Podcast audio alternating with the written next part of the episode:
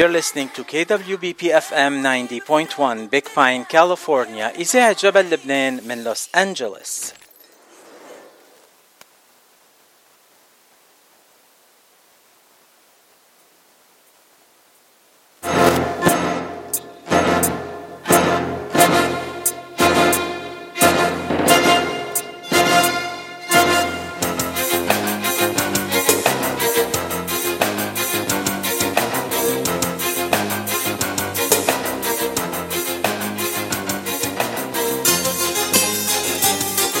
أهلا وسهلا بكل مستمعين إذاعة جبل لبنان وين ما كنتوا عم تتسمعوا علينا. إذاعة جبل لبنان وحلقة جديدة من شو رأيك؟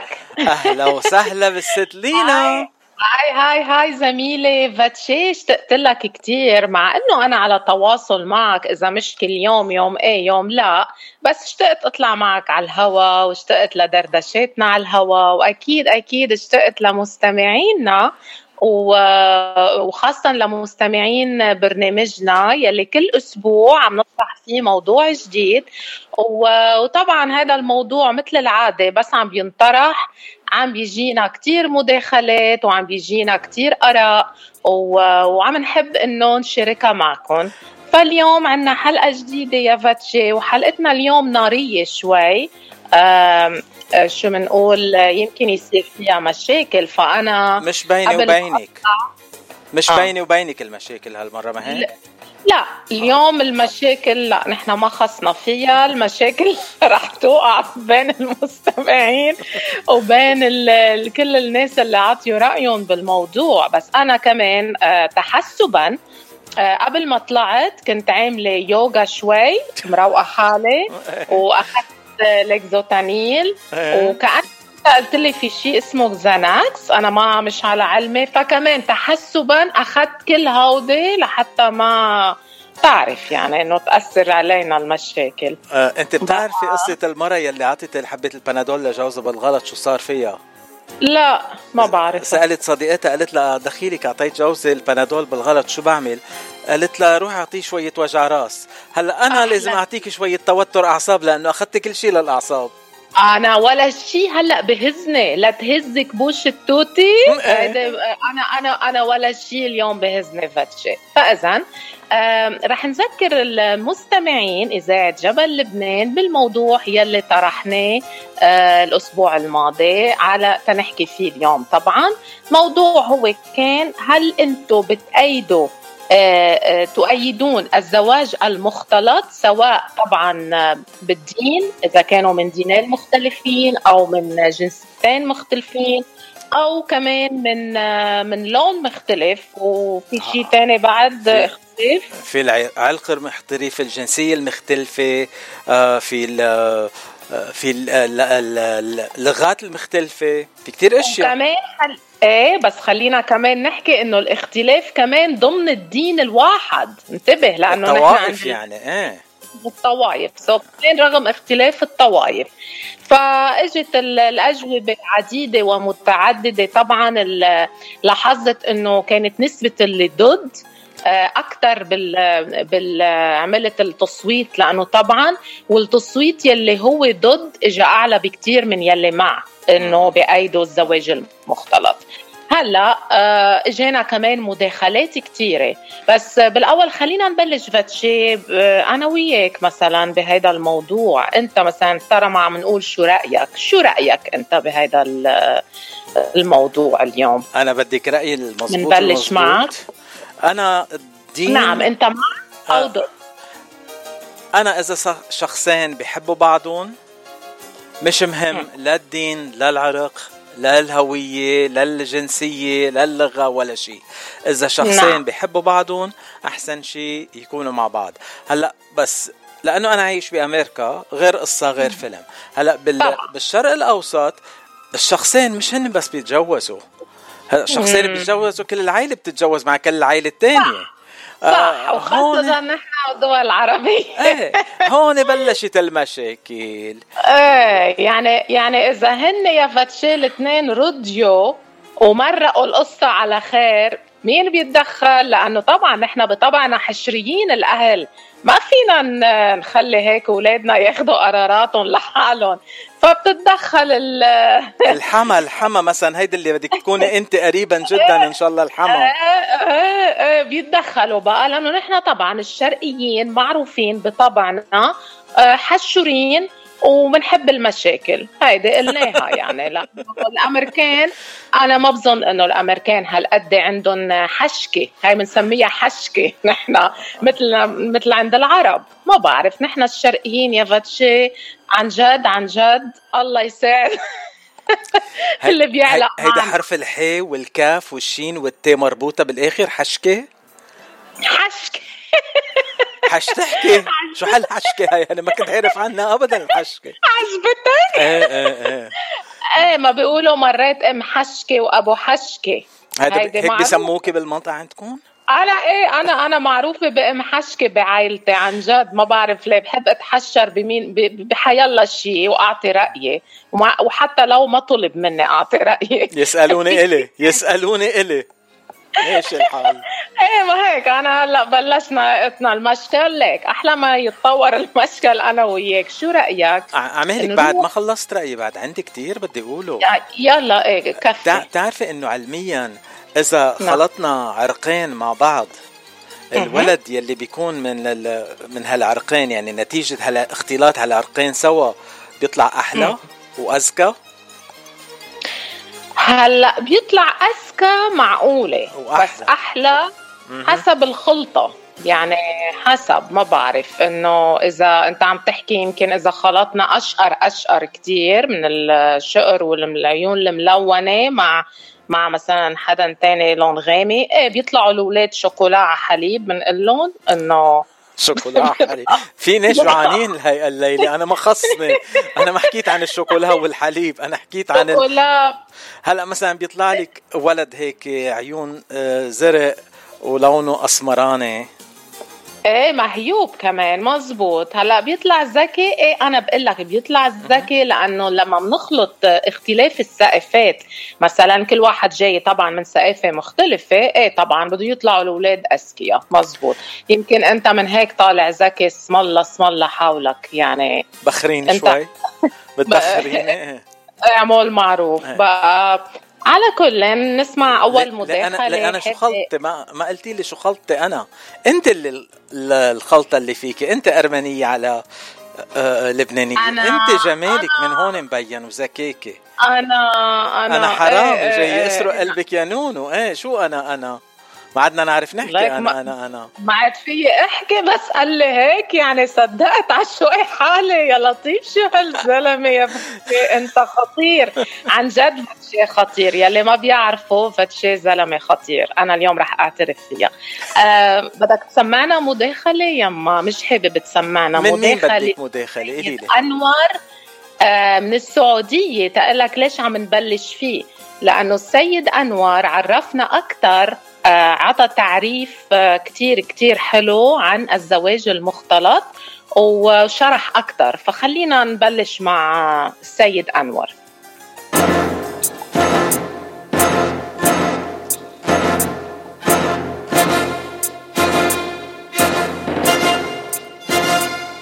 يد مساكي أخت لينا، أو صباحك أخت لينا حسب الوقت عندكم.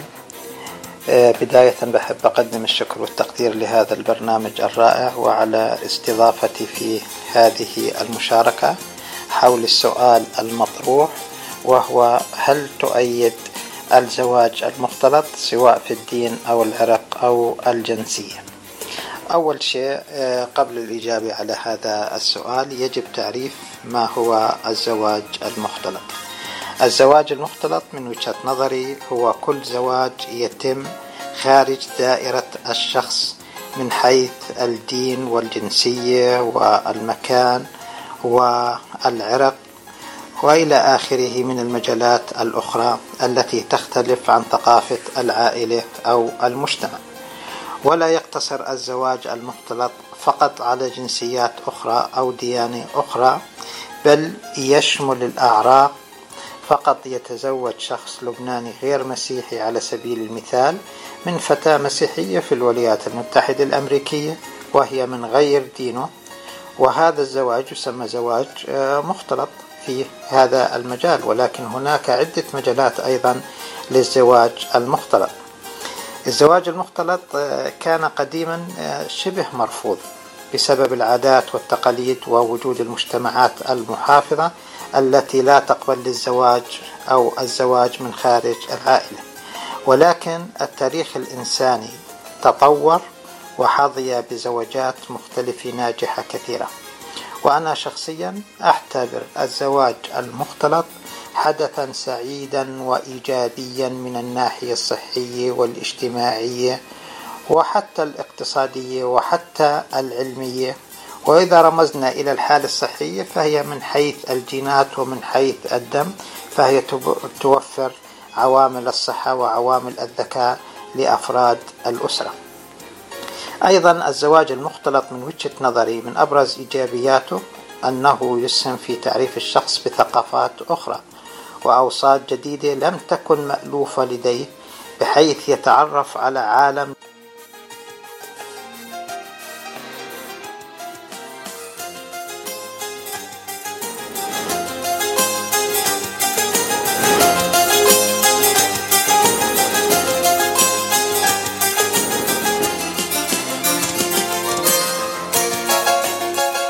ما بعرف ليه توقف التسجيل، بس فجأة توقف التسجيل. تنشوف إذا بقدر أرجع مشيه، لأنه توقف التسجيل لحظات.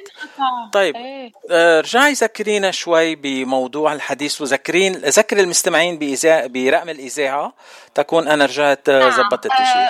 أوكي، لكن لكل مستمعينا إذا عم بتتابعونا بنحب نرجع نذكركم بموضوعنا لليوم، عم نحكي فيه عن الزواج المختلط. هل تؤيدون أو تعارضون، سواء كنتوا مختلفين عن بعضكم بالدين، بالجنسية أو باللون، أو حتى من طائفة تانية، يعني دين الواحد بس من طائفة مختلفة؟ إذا بتحبوا تتصلوا، نحن عم ننتظر اتصالاتكم. أنا وزميلي فاتشي على الرقم 760-938-0557. لكل يلي بحبوا يتصلوا فينا ويعطونا رأيهم بهذا الموضوع، عم ننتظر اتصالاتكم ومداخلاتكم. نرجع لموضوعنا، لكن نقطع التسجيل توقف. ما بعرف ليه، يمكن عطل تقني، بس عم جرب صلح العطل، لأنه كان يعني حديثه للأستاذ أنور كان كتير مشوق، وعم بيحكي عن الأشياء اللي نحن ذكرناهن، إنه الجينات بيعملوا جمال للشخص وبيعطوه ذكاء للشخص وكل هالأشياء. هدول الأشياء كتير حلوة. حكى كمان انه كيف بتختلف هلا بايامنا هلا عن ايام زمان، انه من ايام زمان ما كان عندنا الفكر المتطور مثل ما هلا العالم صار عندهم شوي اكثر انفتاح يمكن وقبول لهيدي الفكره اكثر من ناس. حكى كمان عن هيدي الناحيه. السيد انور هو عايش بالسعوديه كمان، يعني أنا صراحة انبسطت كتير من مداخلته، لأنه إجاني كتير مداخلات تانية إن كان من إخواننا المسلمين أو من المسيحيين يلي كانوا كتير متشددين يا فاتشي، وكتير كانوا يعني أخدين موضوع الدين إنه أبدا لا يجوز. وحكوا كمان عن موضوع إنه قال يلي بيتجوز من غير ملته بتقل بيموت بعيلته. اف هاي قوية هاي. ايه قال يلي بيتزوج من غير ملته بيموت بعيلته. يعني كانوا كتير كتير دقيقين. ومن الكومنت كمان اللي اجوني راحت الموضوع على اكتر من بلاتفورم، او على انستغرام، على يوتيوب، كمان تيك توك. كانوا الأكترية عم بيقولوا إنه هن بحبزوا الزواج المختلط، مثلا بيقبلوا فيه بس من ناحيتين، من ناحية الجنسية ممكن بس لازم يكون مسلم لو من بلد تاني أو مسيحي، بس ما حدا أبدا حبز اختلاط الديني. لأسباب قال إنه عند إخواننا المسلمين يسمح قال للرجل إنه ياخد امرأة من غير دينه، أما للمرأة المسلمة فما بيسمحوا لها أبدا أنه تاخد من غير دينها. ليش؟ لأنه هن بالنسبة لهم أنه إذا هن أخذوا الرجل أخذ امرأة مسيحية يعني هو جاب أخذ عند ربه، قال شو بيقولوا أنه عمل شيء منيح مع ربه لأنه قال جاب شخص إضافة على الإسلام.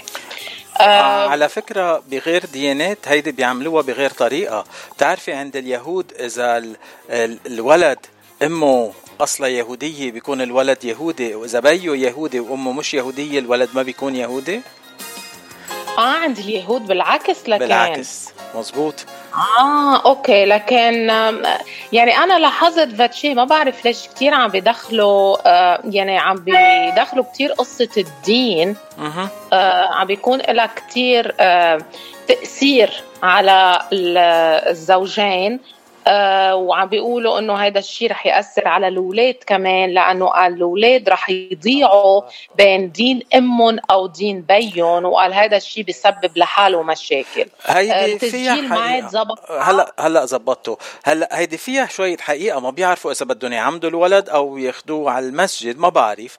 بس في اشياء مثلا اذا عملوا تنقول شخص يهودي وشخص مسيحي متجوزين بيعيدوا على هانيكا وبيعيدوا على كريسماس. هدول الاشياء الحلوه للاولاد. هلا بس انه لازم انا برايي يكونوا يا زميلي من قبل الزواج هن متفقين انه انت بدينك وانا بديني، يعني ما لازم حدا اذا في حب، نحن عم نحكي بس اذا في حب، ما حدا لازم يفرض على الثاني دينه. يعني هلا فتحت موضوع تاني، شو خص الحب بالزواج؟ ليش حدا بيتزوج يعني عن عدم حب؟ باتشي كيف يعني؟ شو خص الحب بالزواج؟ المرأة تتجوزها بتكون مرتك وبتحبها صاحبتك، ما هيك؟ مش هيد طيب نرجع للتسجيل، ارجع دخيلك، بلشت تعصب، عم بروح مفعول لكزوتانيل بلش. يلا يسمى زواج مختلط في هذا المجال، ولكن هناك عدة مجالات أيضا للزواج المختلط. الزواج المختلط كان قديما شبه مرفوض بسبب العادات والتقاليد ووجود المجتمعات المحافظة التي لا تقبل للزواج أو الزواج من خارج العائلة، ولكن التاريخ الإنساني تطور وحظي بزواجات مختلفة ناجحة كثيرة. وأنا شخصيا أعتبر الزواج المختلط حدثا سعيدا وإيجابيا من الناحية الصحية والاجتماعية وحتى الاقتصادية وحتى العلمية. وإذا رمزنا إلى الحالة الصحية فهي من حيث الجينات ومن حيث الدم، فهي توفر عوامل الصحة وعوامل الذكاء لأفراد الأسرة. أيضا الزواج المختلط من وجهة نظري من أبرز إيجابياته أنه يسهم في تعريف الشخص بثقافات أخرى وأوساط جديدة لم تكن مألوفة لديه، بحيث يتعرف على عالم جديد بكل مكوناته.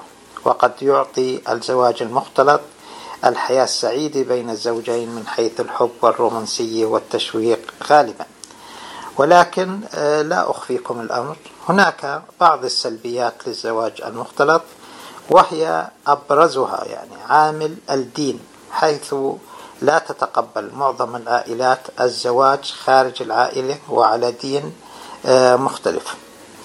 أيضا العادات والتقاليد قد تكون من معوقات هذا الزواج المختلط، وبالتالي يؤدي ذلك إلى المعاناة بين كلا الزوجين من نظرة العائلة ونظرة بعض أفراد المجتمع إليهم بأنهم خارج إطار الشرعية، وأنهم يعيشون بحياة غير شرعية حسب نظرة الدين.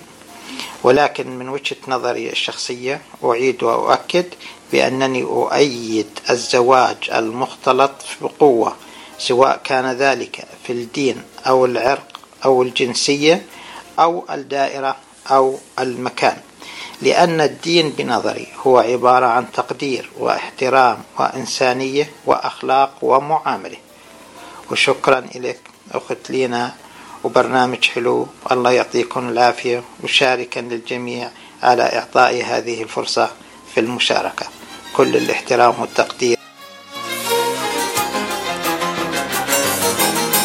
هالمرة سمعنا التسجيل بكامله لينا. نعم نعم سمعنا كامل للتسجيل، وطلع انه السيد انوار هو بأيد وبقوة الزواج المختلط، سواء بالدين وكل الاشياء اللي ذكرناها، يعني ان كان اللون او الجنسيات. هلا هذا كان طبعا رأي من الآراء، مش الكل كانوا هيك، بس انا حبيت ابتدي الحلقه بالسيد انور، لانه هو يعني عايش بالسعوديه، وانت فاهم شو قصدي، انه بالسعوديه هنيك بعد ما عندهم هالقد مثل ما غير بلدان عندهم الانفتاح بخاصه بهيدي الامور، وحكى هيك يعني كمان هذا الشيء انا بسطني. بتعرفي انه نحن بحياتنا انا وانت رح نشوف السعوديه عم تتغير كتير، وعم نشوفها عم تتغير كتير. طبعا هلا صار فيك يعني تسوقي بالسعوديه انت. نعم هون بامريكا اخذين اللايسنس منك، مش عم بيخلوك تسوقي على سواقتك اللي مش منيحه هالقد، بس بالسعوديه فيك تسوقي. ليش انت شو عرفك بسوقتي الفتشي من امتى؟ ليش انت شايفني شيء انا كيف بسوق؟ ولو يعني بلشنا حد الاستوديو كل الجيران صاروا يتخبوا بس يسمعوا سيارتك جايه، مشان هيك قلنا بلا ما نعمل الحلقه من الاستوديو، خليكي بالبيت احسن اريح. ليكو هلا نبلش الحلقه بالكذب، ليش عم تفتري علي يا فتشي؟ نرجع يا عمي لموضوعنا. طيب عندك اصدقاء متجوزين من برات دينهم او عرقهم او؟ نعم عندنا حدا بالعائله. ما عندي حدا بالعائلة. نعم أنا عندي صديق للإذاعة، هو لبناني. نعم. عايش بفرنسا ومجوز فرنسية، وكتب لنا عبر الواتساب رسالة خطية، طلبت منه يبعث لنا التسجيل بالعربي، قال لي إذا لقى الوقت بيسجله وبيبعثها، بس كتب لنا التسجيل ان فرنسي. بتعرف فرنسي انت؟ يلا يلا. هيدي الرسالة من هنري أزرق، صديق الإذاعة. تحياتنا لهنري. عم بيقول هنري انه ما فام اي فرانسيز ني ا باريس، يعني مرته فرنسيه وخلقانه بباريس. اي موا كوم تو سي جو سوي ني ا بيروت، وهو خلقان ببيروت مثل ما انا بعرف. Ça nous a pas empêché de nous marier il y a 21 ans et de fonder une famille. هيدي ما كان العائق بيناتنا انه نتجوز من 21 سنه ونأسس عائله. Pour que cela fonctionne, il faut une compatibilité culturelle. يعني لازم يكون في تناغم ثقافي بين الاثنين. Côté confessionnel, dans mon cas, la question ne s'est pas posée. On est tous les deux catholiques et culturellement très proches. يعني اثنيناتهم كانوا كاثوليك، مشان هيك مش الحال. هو أرمن كاثوليك بعتقد وهي كاثوليك، so بيمشي الحال. Culturellement très proche. Mais je connais beaucoup de mariages mixtes qui se passent très bien et d'autres qui ont divorcé pour diverses raisons. في كتير ناس مجوزين بيكونوا من غير عرقهم أو من غير دينهم، ماشي حالهم. وفي ناس بيطلقوا لأسباب تانية كليا ما خاصة بالدين ولا بالاختلاف. مزبوط صح، لأنه الزواج هو بالنهاية أنا بحس إنه الزواج هو من الأساس هي علاقة شوي معقدة بين اثنين بدهم يتفهموا لبعضهم، بدهم يفهموا بعضهم، بتاخدهم وقت يفهموا بعضهم. فليش أنا برأيي إنه ليش أنا بدي جيب لها زيادة تعقيدات. فمن هيك نحن من هالمنطلق منقول إنه أفضل واحد ما يطلع من عاداته وتقاليده. مش منا هي قصة بس الدين، نحن هون ما عم نحكي بس على الدين، في عادات وفي تقاليد كل شخص ربع عليها.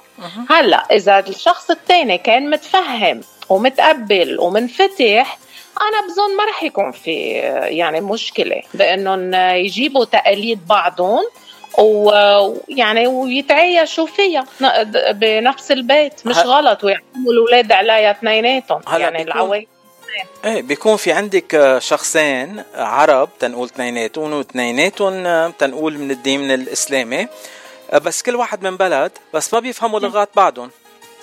شخص تونسي أو مغربي بيتجوز من شخص لبناني، والكلمات يلي بمنطقة بتكون إدمية وإلى هيك معنى مختلف، بالمناطق التانية بلبنان هيدي بتكون معناتها غير شيء.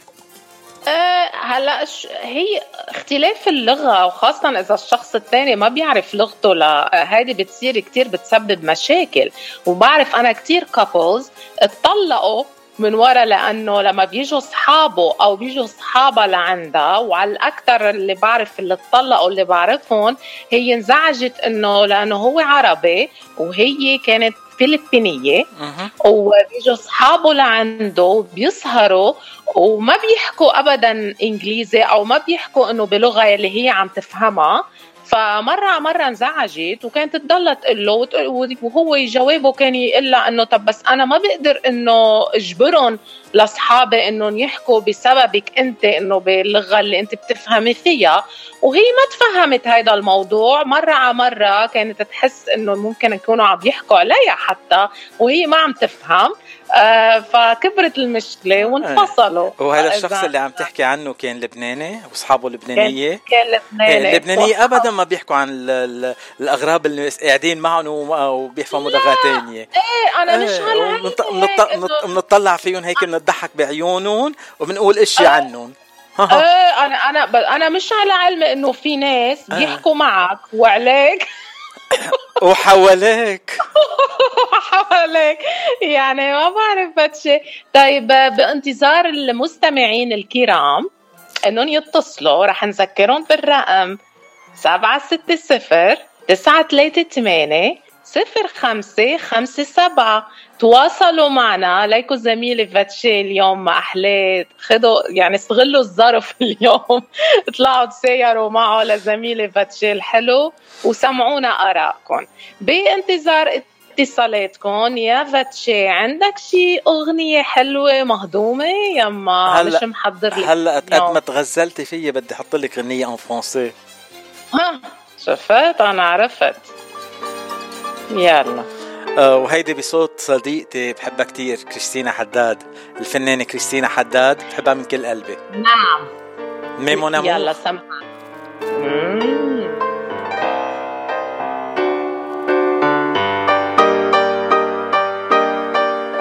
Bien sûr nous eûmes des orages. 20 ans d'amour, c'est l'amour folle. 1000 fois tu pris ton bagage, 1000 fois je pris mon envol. Et chaque meuble se souvient, dans cette chambre sans berceau, des éclats des vieilles tempêtes.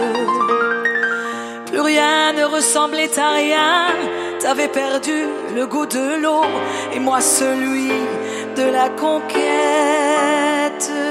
Mais mon amour, mon doux, mon tendre, mon merveilleux amour, de l'aube claire jusqu'à la fin du jour, je t'aime encore, tu sais, je t'aime.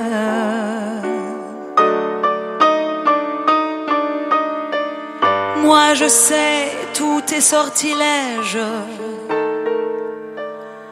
tu sais tous mes envoûtements. Tu m'as gardé des pièges en piège, je t'ai perdu de temps en temps. Bien sûr tu pris quelques amants, il fallait bien passer le temps, il faut bien que le corps exulte.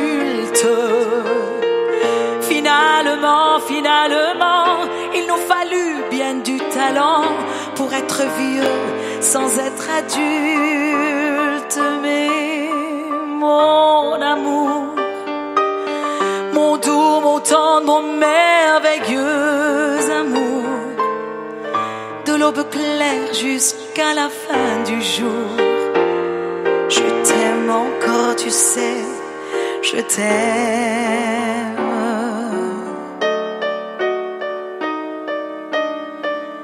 Et plus le temps nous fait cortège, et plus le temps nous fait tourment. Mais n'est-ce pas le pire piège que vivre en paix pour tes amants? sûr, tu pleures un peu moins tôt. Je me déchire un peu plus tard. Nous protégeons moins nos mystères. On laisse moins faire le hasard. On se méfie de fil de l'eau. Mais c'est toujours la tendre guerre.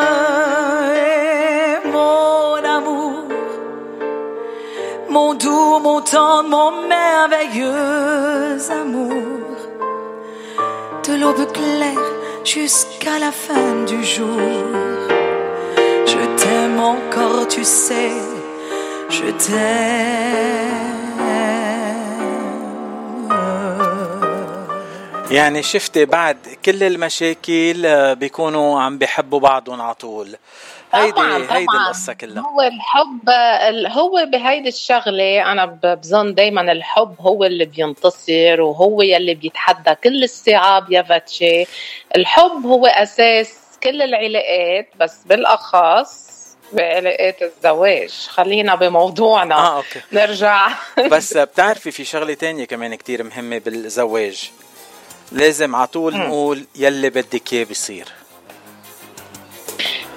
هلا هيدا هو شو بيقولوا السبب السعاده الوحيد هيدا بالزواج. اذا انت ما بتعرف هيدا تقولها، انت انسان ما رح تكون سعيد بزواجك. يعني خاصه الرجل، عم نحكي الرجل لازم يقول اخر كلمه بالبيت. مثل ما بدك حبيبتي. ما هو شو بيقولوا في مثل كمان بيقولوه هابي وايف هابي لايف. يا ولا يا زميلي، بس أنا بدي سمعك بنت حلوة كتير هي عم بتغني whatever you want. يلا مين؟ ما بتعرفيها؟ ما بعرفها. لا. Premiere on Radio Mount Lebanon قبل ما تنزل وين محل تاني. جينيفر قصير بغنية whatever you want. فعلا أنتوا أول ناس. شفت الواسطة مقواها؟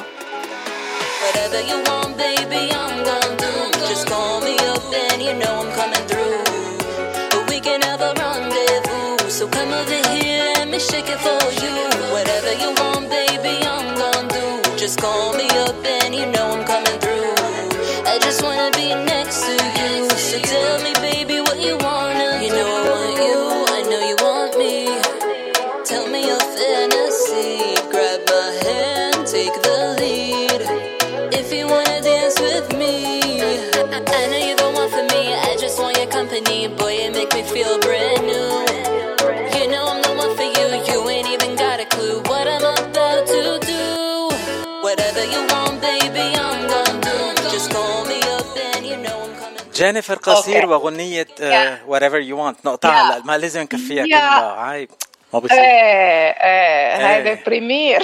بس كنت بدي سامعك آخر مقطع من الغنية محل الراب هيك، لأنه كنت بدي أسألك السؤال. اسألني بس من دون ما تسمعنا. طيب لكن خلينا نعملها حماس شوي. بالغنية بعتقد جينيفر عم بغني مع يمكن شخص من عرق تاني. طيب يعني وين المشكلة؟ هيدا شغل. لشو هو؟ لا تنقول مثلا إذا إذا صار ما صار وجينيفر حبت شخص من عرق تاني، شو بيكون موقف الماما؟ هلا يعني عمالك شوي. خليني أجيب لكزوتانيل تاني حبة، لأنه مجرد ما سألتني السؤال هيك حكمتني العبقة شوي. عمالك بدك تجيب الزانكس كمان. بدي أسألك يقبرني جيفري إذا جاب لك شي عروس. لا كله ولاد جيفري فاتشي، الله يخليك كله ولاد جيفري. لا أنا هون هلأ خلص نحن فاتشي بطلنا بلبنان. اوكي عن جد؟ هلا انا من كذا سنه، لا انه هلا انا من كذا سنه اول ما جيت لهون كنت دايما يعني حاطه براسي هيدي الفكره، انه انا بدي ربي اولادي على انه انتم ممنوع ابدا تختلطوا او انه تروحوا مع غير يعني بلدان او انه ديانات وهيك. بعدين مع الوقت هلا صار عندي تقبل، بس كمان انه ضلني دايما بحكي على نقطة الدين اكتر مع انه نقطة اللون والبلد، بس هن اولادي لحالهم هن بيعرفوا لانه انا ربيتهم من الاول على الصح. سو بظن هن رح يعملوا good choices. اخذت وباطل. انا بس لاحظت شغله وحده انه بس عم تعملي كومبليمون لحالك، كومبليمون انديركت هذا بيسموه انديركت. مزبوط. طب مزبوط. ايه انا ما بتقبل الاختلاط الديني. دخلكم يا مستمعين اتصلوا فينا تنبطل نعلق على بعضنا. هلا رقم التليفون برجع بذكركم 760-938-0557. الرقم هيدا فيكم تستعملوه بأمريكا وبكندا، وإذا بدكم تتصلوا فينا من برات كأمريكا وكندا فيكم تتواصلوا معنا عبر الواتساب على نفس الرقم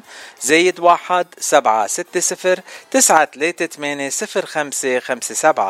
الحلو انه في كتير ناس كانوا عم بيبعتوا لنا تعليقات اول ما بعتنا المساج عبر الواتساب وعبر الفيسبوك وعبر كل التواصل الاجتماعي، بس ليه مش عم بيتصلوا؟ يمكن خايفين. هلا في كتير ناس فاتشي قالوا لي انه هذا الموضوع حساس، حتى في منهم رفضوا انه يعطوا رايهم، جربوا يتهربوا بطريقه فنيه لانه اعتبروا انه هذا الموضوع حساس شوي على قصه خاصه الدين.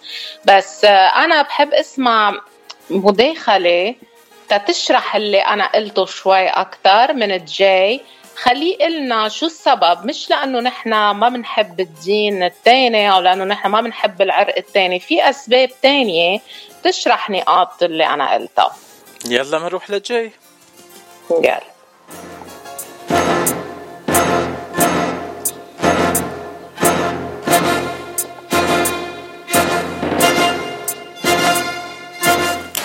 بالنسبة للزواج المختلط، الدين هو عامل كتير قوي بهالأيام، مش كرمال إنه الواحد بمين عم بآمن بالمسيح ولا بسيدنا محمد. الموضوع هو التراديشن، إنه كل واحد عنده تراديشن مختلفة completely، يلي ايه انا مع انه لا واحد ما يتجوز مختلط الا اذا كانوا الاثنين كان مسيحي ومسلم، اثنيناتهم هن very mild religious people، يلي ناس عايشين بلوس انجلوس بانجلند.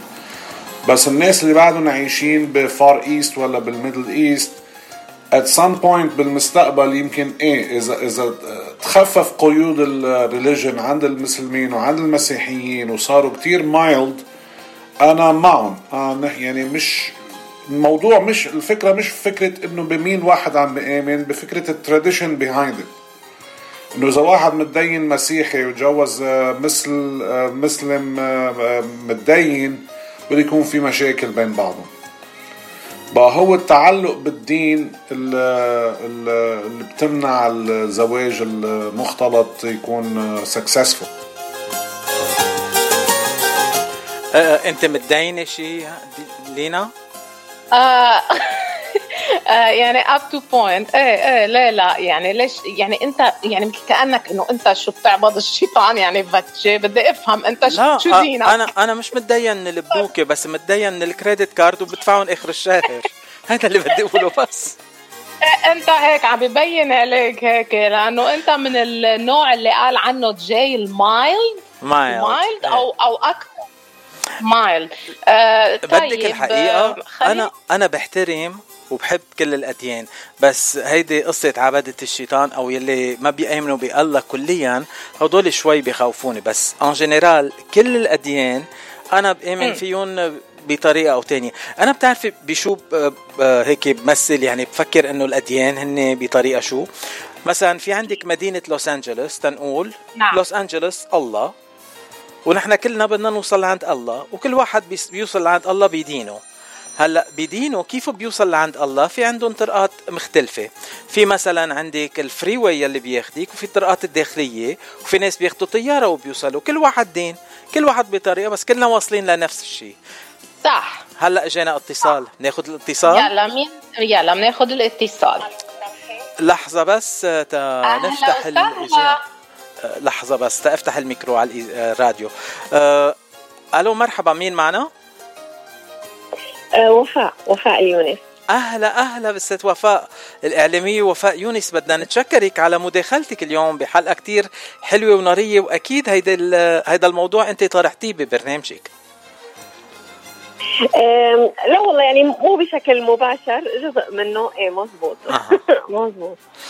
الله يعطيكم العافية وشكرا لكم دائما، انتم يعني مواضيعكم حلوة وجريئة ما شاء الله، وبتناقشوا كتير أمور بتهمنا هون كمان إلنا كجالية عربية بالغربة. نعم. مرحبا وفاء، كيفك؟ أهلا وسهلا. تمام لينا، كيفك أنتي؟ وفاء أنا اليوم عم بحكي مش من الاستوديو، زميلي فاتشي بالاستوديو يمكن صوته يكون أوضح، فأنا رح شوي التزم اليوم، اترك زميلي فاتشي يحكي معك. فاتيت عم تسمعي ست وفاء، ست وفاء عم تسمعي يا لينا ما هيك؟ هلا بسمعك يا تفضل. تفضل. اوكي، اذا عم تسمعيني منيح كتير منيح. طيب وفاء، انت شفتي نحن طرحنا هيدا الموضوع وانا حبيت انه اسمع رايك بهذا المجال، طبعا لانه انت بتحكي من يعني من اختصاصك، لانه انت لايف كوتش واكيد يعني مرق عليك كتير هيك قصص. فانت شو انت، هل من يلي بأيدوا او بعارضوا الزواج المختلط، يعني سواء بالدين او بالجنسيه او بالعرق او حتى يعني وذن الطائفه يعني الطوائف او يعني المذاهب، مختلف المذاهب، انت مع او ضد؟ ايوه اوكي، انا رح احكي شقين، وحده عن الدين ووحده عن الجنسيه. بالنسبة نعم. نحن هون عم نحكي عن الزواج. الزواج برأيي أو المفروض يكون في توافق جميع النواحي، سواء الثقافية نعم. الاجتماعية، الدينية، العمرية. نحن هون عم نحكي عن زواج يعني عمر، نحن ما عم نحكي عن علاقة صداقة أو جيرة أو رفقة، نحن عم نحكي زواج. زواج يعني اثنين بدهم يعيشوا حياة مشتركة طول العمر. هلا أنا حقلكم من الأشياء اللي أنا عم شوفها. لما أي اثنين بيتزوجوا من غير دين للأسف نجاحهم عم يكون فاشل. ليه؟ هن الاثنين بيبقوا أول ما بيقبلوا على الزواج مبسوطين والحب والعواطف وهالاشياء هاي، وبيتفقوا انه اوكي انت ضل على دينك، انت ضلي على دينك، او ممكن هو يغير دينه او ممكن هي تغير دينها، تبقى الحياه نعم. لطيفه وحلوه وعلى اساس سهله. وين بتبلش المشاكل؟ بتبلش لما بيجوا الاولاد. لما بيجوا الاولاد هون ببلش المشاكل. ليش؟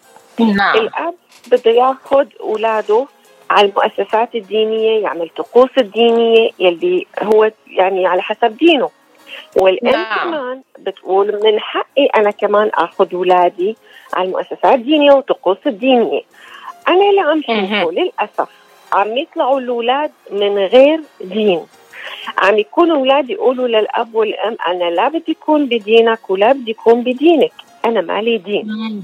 نعم. الشغلة الثانية، أحياناً بيكون الأب والأم اتفقوا على شيء معين بتربية أولادهم، يلي بتصير تتسع الدائرة، الأولاد بدهم يروحوا يزوروا بيت ستهم جدهم سواء للأب أو للأم. لما بيرجعوا من الزيارة فبيرجع الولد بيقول لأمه طيب نحن شو عرفنا إنه دينك هو الصح؟ انقطع الخط من عند الست وفاء، بعتقد نقطع الخط من عندها. مظبوط. فينا نرجع نتصل فيها؟ أنا ما عندي رقمها، إذا ممكن ست وفاء ترجعي تتصل فينا. نشكرك من كل قلبنا إذا فيك. من هلأ لوقتها شو قولك سمعك غنية لا تسألني عن ديني؟ أوكي، هيدا حلوة الغنية، يلا نسمع وبنرجع لست وفاء يونس.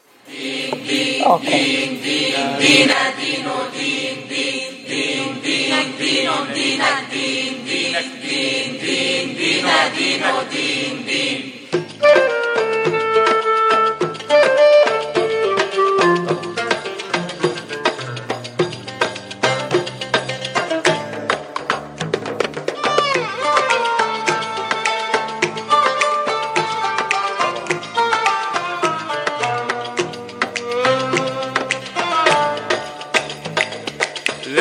تسألني عن ديني مديون وعايف ديني، لا تسألني عن ديني مديون وعايف ديني، لا دينك رح يوفي الدين ولا ديني رح يغنيني، لا تسألني عن ديني مديون وعايف ديني، لا تسألني عن ديني مديون وعايف ديني، لا دينك رح يوفي الدين ولا ديني رح يغنيني، لا تسألني. رجعنا على الاتصال هلا. الو، مين معنا؟ ايوه، اهلا ست وفاء. نعم نعم، رجعنا مع وفاء. وين انتم وصلتوا بالحكي؟ شكرا وفاء، كنت عم تقولي شيء كتير مهم. كنت عم تقولي انه وقت اللي بيرجع الولد على البيت بده يقول لامه انا شو بعرفني ان مين دينه اصح، صح؟ فبصير هو بده يعمل مثل بيت سته وجده، او العكس بيقول للام. هون بصير في مشاكل بين الزوج والزوجه، انه انا لا ما بدي اولادي يروحوا لعند اهلك، او هي بتقول له ما بدي اياهم يروحوا لعند اهلك. ومن هون بقى بتبلش المشاكل بين الاثنين، وبيحسوا الأولاد إنه هن سبب بمشاكل أهلهم، فبيقولوا أنا لا بدي دينك ولا بدي دينك. والأصعب من هيك كمان اللي أنا شفته بعض الحالات، لأنه لما بيصير طلاق بين الزوج والزوجة بيحاولوا ينتقموا من بعضهم من خلال الأولاد. يعني إنه أنا جكارة فيك، لا رح أخذ الأولاد ويتبعوا ديني. هو كمان بصير بيضغط على الولاد وقت بيشوفهم، لا أنا جكارة فيكي، أنا رح أسحبهم لديني. وشفت كتير حالات إنه الأولاد بيقولوا نحن ما عاد عنا دين، فبيصفوا من غير دين. أنا هذا عم بيكون يوم من منطلق اللي شفته بالحياة العملية هون، يلي بيقولوا لك إنه لا وما في مشكلة وما في كذا، كعلاقات إنسانية، كصداقة، كجيران، كرفقات، يس ما في أي مشكلة، كلياتنا بشر. لكن لما بتيجي زواج هون اختلف الموضوع. زواج يعني أسرة، يعني تكافؤ، يعني أشياء كثيرة لازم تكون فيها تكافؤ. نيجي بالنسبة للجنسية، بالنسبة أنه مثلا أنا كرأيي شخصي، أنا ما عندي مانع إطلاقا يكون طالما في توافق ديني وفي توافق اجتماعي، في توافق ثقافي، في أشياء كثيرة، ما في أي مانع، سواء كان سوري، فلسطيني، أردني، مصري، شو ما كانت جنسيته، طالما هن اثنين في توافق بيناتهم، قبلانين بعض وحابين بعض، فكلياتنا بشر وما في أي إشكال. يعني نعم، يعني حتى ولو كان من دين آخر ما عندك مشكلة؟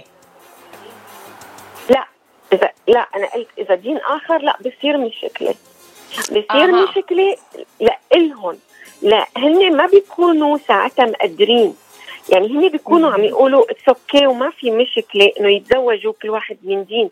لكن المشكلة بيشوفوها بعدين وقت بصير في أطفال. هلأ شوفي في حالات نجحت ما بنقدر ننكر، لكن هاي الحالات نادرة وتنعاد الأصابع، وما بنقدر نعممها ونقول هاي قاعدة عامة إنه كل اثنين من ديانتين مختلفتين حيكون زواجهم ناجح. نحن بدنا قاعدة عامة، لكن هذا ما بيمنع من إنه في حالات خاصة نجحت، لكن بتبقى شيء يعني على حساب شيء. بس أنا اللي عم شوفه هون بأمريكا بالغربة، اللي عم يتزوجوا من ديانتين مختلفتين، الأولاد بعدين هن اللي عم يدفعوا الثمن، ومعظمهم عم يطلعوا من غير دين. ست وفاء، أنت وعم بتقولي الجنسيات يلي بتاخديهم من دينك، ذكرتي بس الجنسيات العربية. هلأ إذا في شخص من دينك من جنسية غربية، تنقول أمريكية أو أوروبية أو شيء محل تاني، ما في أي معنى كمان، ما في معنى. يعني اللغة ما لها أهمية أبدا بالحياة الجوزية، تكون زوجية تكون أحسن. اللغة قلت ما سمعتك. نعم اللغة، أوكي. هلا شوف، نحن عم نناقش هون انه احنا بامريكا، يعني انت بتعرف نحن هلا هون اولادنا كله بيحكي انجليزي، يعني سواء يلي جاي كوري ولا صيني ولا كذا، يعني كلهم في عندهم لغه مشتركه. حتى نحن العرب نفسنا مو كل اولادنا بيحكوا عربي، عم تبقى اللغه المشتركه هي الانجليزيه، صح 100%. وطالما انه كان في شو ما كانت جنسيته، طالما في توافق من جميع النواحي، كمان احنا بناخذ اشياء ثانيه، يعني يكون المستوى الثقافي نفس الشيء متقارب، يكون الاجتماعي كمان متقارب، أشياء كثيرة لازم يكون فيها تقارب. السن كمان كله هذا بيلعب دور، بس يجي والله لأنه والله جنسيته كذا لا، ما يعني بعدين بالنهاية يعني هذا بيرجع للشخص نفسه. يعني يكون واقعيين هون، كلياتنا بنعرف إنه مين عم ياخذ القرار، الشاب والصبية صح؟ يعني هن اللي عم يختاروا، هن عم ينقشوا في الحياة. نحن دورنا كأهل نوعي، نوجه، نقول، نحكي أخطار مثلا إذا بدهم يعملوا شيء شو ممكن يصير بالمستقبل من خلال القصص اللي عم نسمعها وعم نشوفها. نعم. وفاء، يعني أنت كنت من يلي وجهتي ولادك من الصغر على هيدي المواضيع، يعني أنت شو بتنصح الأهالي مثلا من هيدي الناحية، إنه مثلا كيف يحكوا مع أولادهم بهيدي الناحية يوصلونهم الفكرة صح؟ يعني هو يعني دائما حنا نحكي وقتنا نحكي مع أولادنا إنه لازم يكون في توافق بكل شيء، ومن ضمنها رح نذكر بالنسبة للدين، لأنه بالنهاية بكرة حيكون في أسرة، في عيلة. يعني هاي الزواج مو بس أنت وياه لحالكم، حتكون هاي كمان أنانية من الشخص، في عيلة، في أولاد. طيب هدول الأولاد بكرة حيكونوا بتخبط إنه أنا بدي أكون هيك ولا هيك، وبتطلعي حواليك بتشوفي أمثلة كتير وممكن تطرحيها ويشوفوها هن بعينهم إنه شو عم بيصير. يعني شو عم يصير بالولاد يلي عم يكونوا هيك، أو سواء لما عم يكون في طلاق وبعد منها في انتقام من الأب والأم كرمال إنه الولاد، وعم يشوفوا بعينهم كيف الولاد عم يقولوا أنا مالي دين. يعني إحنا بالنهاية بدنا أولادنا يكون في دين، بيأمنوا كذا، ما بدناهم إنه يطلعوا من غير دين. فهن لما كمان بيشوفوا بحياتهم العملية وبيشوفوا قصص من الواقع شو عم تصير، يعني هن كمان حيكون لهم هاي النظرة. ولازم يعني أولادنا هون واعيين، معظمهم خريجين جامعات، عم يشوفوا، عم يلاقوا شو في أخطاء من الآخرين لحتى يعني إنه يتعلموا منها. بس برجع بقول لك أنا عم بحكي على وضعنا بأمريكا، هلا وضع البلاد ما بقدر أحكي فيه، أنا صار لي زمان يعني طالعة، لكن أنا عم بحكي كوضعنا هون لأنه في أديان كتيرة هون وفي جنسيات كتيرة هون. فوضعنا هون يعني هذا أنا رأيي من كمان من اللي بشوفه ومن العائلات اللي تعاملت معها. نعم، أوكي، وصلت الفكرة. وفاء، انبسطنا كتير كتير بمداخلتك. وفاء هي اللايف كوتش ودايما بتعطينا آراء مفيدة، ومن هيك أنا بحب أسمع دايما رأيك مدام وفاء. تسلم يا رب. بتشكر كثير مديرتي. ان شاء الله ما يكون رأيي يزعل حدا، بس انا انبسطت. لا ابدا ابدا، من هيك البرنامج اسمه شو رأيك. عفوا شكرا. عمول البرنامج اسمه شو رأيك، ومش المفروض حدا يزعل من رأيك. ان شاء الله. طيب شكرا كثير. ثانك يو وفاء. ثانك يو كثير على الاتصال. باي. باي. برشا برشا مرة مرة كتير كتير بزاف وايد قوي قوي. هلبة هلبة برشا برشا مرة مرة كتير كتير بزاف وايد قوي قوي. أنا نبغي ونموت عليه، ربي يخليه على طول ليا. وهلا والله يا بعد عمري، يا محلى الحياة بقربك يا قمري. أنا نبغي كوني حلالي ونموت علي، حبيبة ديالي ربي يخليك على طول ليا.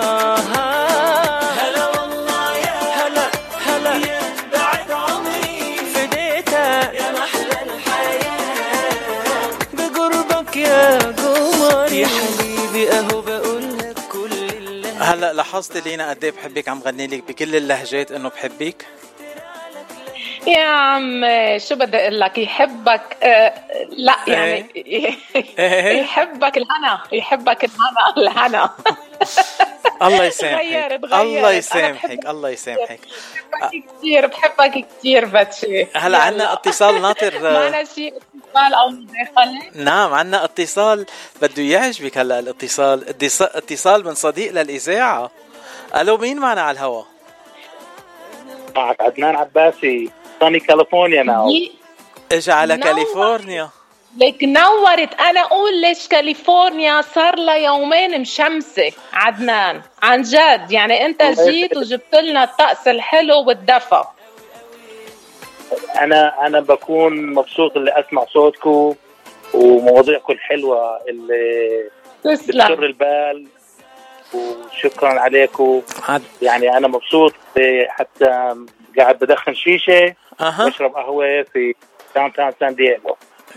اها شايف طقسنا بعقد نحن هون. عدنان لاحظت انه الست لي I'm stuck here looks like I'm gonna get stuck here in California. اهلا وسهلا. ولو you won't get stuck with family. اهلا وسهلا. البيت بيتك الولايه كلها على حسابك. اهلا وسهلا فيك. بس انت لاحظت انه لينا قالت لك انه انت جبت الطقس الحلو معك وهي بتعرف انه انت جاي من شيكاغو. انتوا كم يوم بتشوفوا هيك شمس ودفا وبلا عرق وبلا هالرطوبه العاليه؟ كم يوم بتشوفوا منهم هدول؟ خذ من May, June, all the way to August or maybe September. After that, period. بس بخلال الأشهر اللي قلتن كمان بيكون عندكن رطوبة وعندكن شتاء أوقات.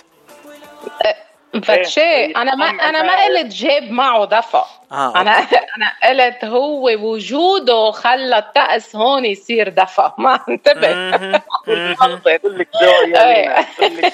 هو نوره لعدنان جاب الدفا إشعاعه.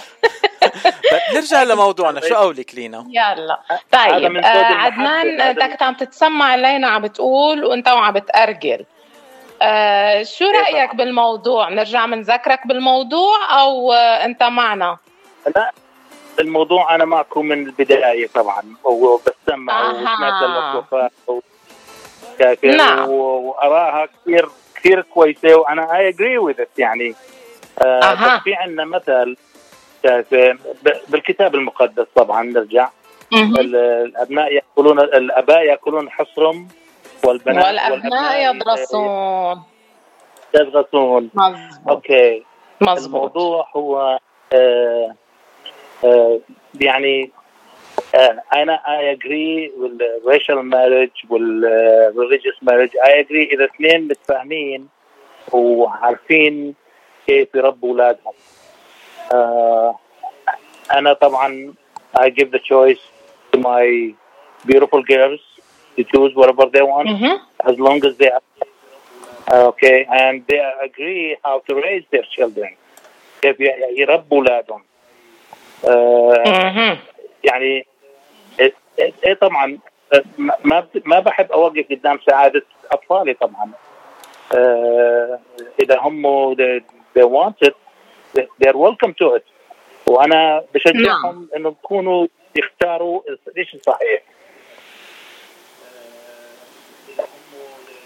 الو طبعا ايوه معك. ايه عدنان يعني انت عندك بنات يعني بس ما عندك صبيان. هلا في فرق بين الصبيان والبنات انه يتجوزوا جواز مختلط؟ لا انا ما عندي مانع اتول. انا اوبن مايندد لهيك شغله. بس بضل اشي كيف انت بدك تخلي Christmas alive in your life. كيف تخلي الأعياد الثانية in your life. هاي شغلات لازم يتفقوا عليها قبل ما يتجوزوا ويأكدوا إنه هاي هذا اللي بدهم إياه. مثل ما يكون إعاقات بالمستقبل وطلاق يعني ومشاكل. أنا بعتقد إنه it's a matter of personal choice. وقديش انت ارتباطك بالكنيسه او بالجامع او ارتباطك بالدين ان جنرال او ارتباطك بالعرق زي ما تقول بلاك اند وايت. اي اشياء. تفضلي دينا. عدنان، نحن كتير العرب عنا شوي حساسية بالنسبة للعرق. خلينا نحكي بصراحة، مثلا أنت بتتقبل بنتك إنه تتزوج من you know like شو بتسميهم فاتشي؟ شو بسميهم؟ بسميهم بشر أنا. إيه I know، بس إنه البشرة الداكنة أوكي شو من African American يعني؟ African American exactly. عدنان أنت معي؟ Who got married to dark person. Mm-hmm. Okay. They have beautiful kids. Uh-huh. Beautiful kids. Awesome. Lovely kids. I mean, we can't hold that. I mean, if I approve it now, okay, 5 years from now or any time from now, my kid's going to hold it against me. You uh-huh. agree with it one time in your life that this is what they want. Uh-huh. So, yeah, and I agree with it as long as they are happy. واختلاف اللون طبعا كعرب وغرق ثاني أو شانيز أو ما فهمت مين المتزوج. هذا شيء عادي but as long as their life and إحنا وكلنا human وكلنا we have our faults. We cannot hold someone else responsible for our choices. As long as their choices are right. كان عدنان عم بيقول إنه إذا اثنين تجوزوا من أعراق مختلفة الولد بيكون كتير حلو. هيدا اللي كنا عم نحكي عنه قبل شوي، هيدا اللي ذكره. أنا طبعاً. أوكي. بس أنا سألته هو بيوافق، شو كان جوابه؟ إنه بيوافق إذا بناته بدهم يتزوجوا من American African أو African American. أنا ما عندي مانع إذا كان الإنسان هذا إنسان ناجح، إنسان مثقف، هذا بنعكس على العيلة اللي راح يعكسها. أوكي، معناتها بدنا نحيي عدنان على روحه المنفتحة أكتر من ناس تانيين حكينا معهم اليوم. عدنان لا. بدنا نتمنى لا. لك وقت حلو بسان دييغو. قد إيه بقي بسان دييغو؟ طالع على لوس أنجلوس ولا بس بسان دييغو قاعد؟ إيه طالع. أنا طبعا بكرة طالع على أنهايم في عندي مشوار، وراي على وست لوس أنجلوس في عندي مشوار كمان كتير. I have a tour tomorrow to go to. نايس. بتعرف إنه عندنا محلات للإرجيل بأنهايم وبوست إلي، وين ما كان بلوس أنجلوس طبعا. سمعت أنا شفتهم على الديركتوري طبعا. إيه أكيد. يا عدنان بدي أتمنى لك أنا تقضي وقت كتير حلو هون، وإذا صار لنا مجال أكيد نحن منحب نشوفك، وإذا ما صارنا المجال بتكون غير مرة إن شاء الله إنه نقدر نشوفك. إذا ما في مجال بنعمل مجال طبعا. أها. أوكي يلا كتير حلو. يلا لكن منضل على تواصل عدنان. أعطيني بعد بكرة إن شاء الله بنلتقي ونشوف بعض بنعمة ربنا طبعا. هذا على تسهيل ربنا إن شاء الله يا رب. وبتشرف أنا أن أتعرف فيكم شخصيا، لأنه أنتم بالفعل باتشي ولينا بالفعل مخدومين. شكرا عدنان، بدي اتشكر كتير مداخلتك، وبدي كمان اتشكر روحك هيدي المنفتحة على هالموضوع. بدي اتشكرك كتير. شكرا عزيزتي، شكرا، وسلامي لكم لمستمعينكم، وانتم على عيني وراسي والله. باي باي. ثانك يو. اهلا.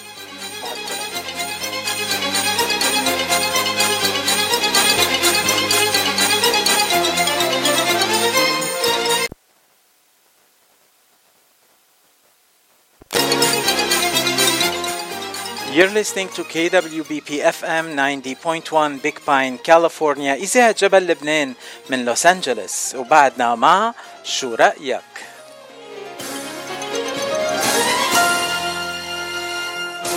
لينا، شو رأيك نرجع نذكر المستمعين كمان مرة شو الموضوع اللي عم نحكي عنه، ومناخد الاتصالات اللي عم تجينا. هلأ بعتقد في عنا اتصال، إذا فينا ناخد الاتصال تناخد الاتصال. يلا. ألو، مين معنا؟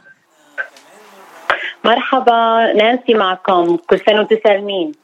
أهلا وسهلا بنانسي. أهلا وسهلا اهلا وسهلا بنانسي، اشتقنا لك يا نانسي. تنعاد عليكم والله بنعاد عليكم انتم كمان، والله كنا مشغولين بهالاعياد. بنعاد عليكم، كل سنه وانتم سالمين. ان شاء الله 2022 تكون سنه خير على الكل ان شاء الله يا رب. ان شاء الله ان شاء الله يا نانسي على الجميع. نانسي انت ما بعرف اذا كنت عم بتتابعي موضوعنا او بتحبي اذكرك بالموضوع، عندك راي؟ اكيد طبعا موضوع كتير حلو على فكره يعني، وفي كتير اراء اكيد لهذا الموضوع. نعم. هلا بالنسبه مثلا يعني الصراحه الواحد يحكي انه الزواج صعب كاذ، يعني الزواج صعب، فالافضل طبعا يكون كل شيء ان كومن، من جنسيه، من دين، من بلد، من كلتشر. انا بالنسبه لي طبعا اهون الزواج، نعم، يكون في كتير اشياء ان كومن.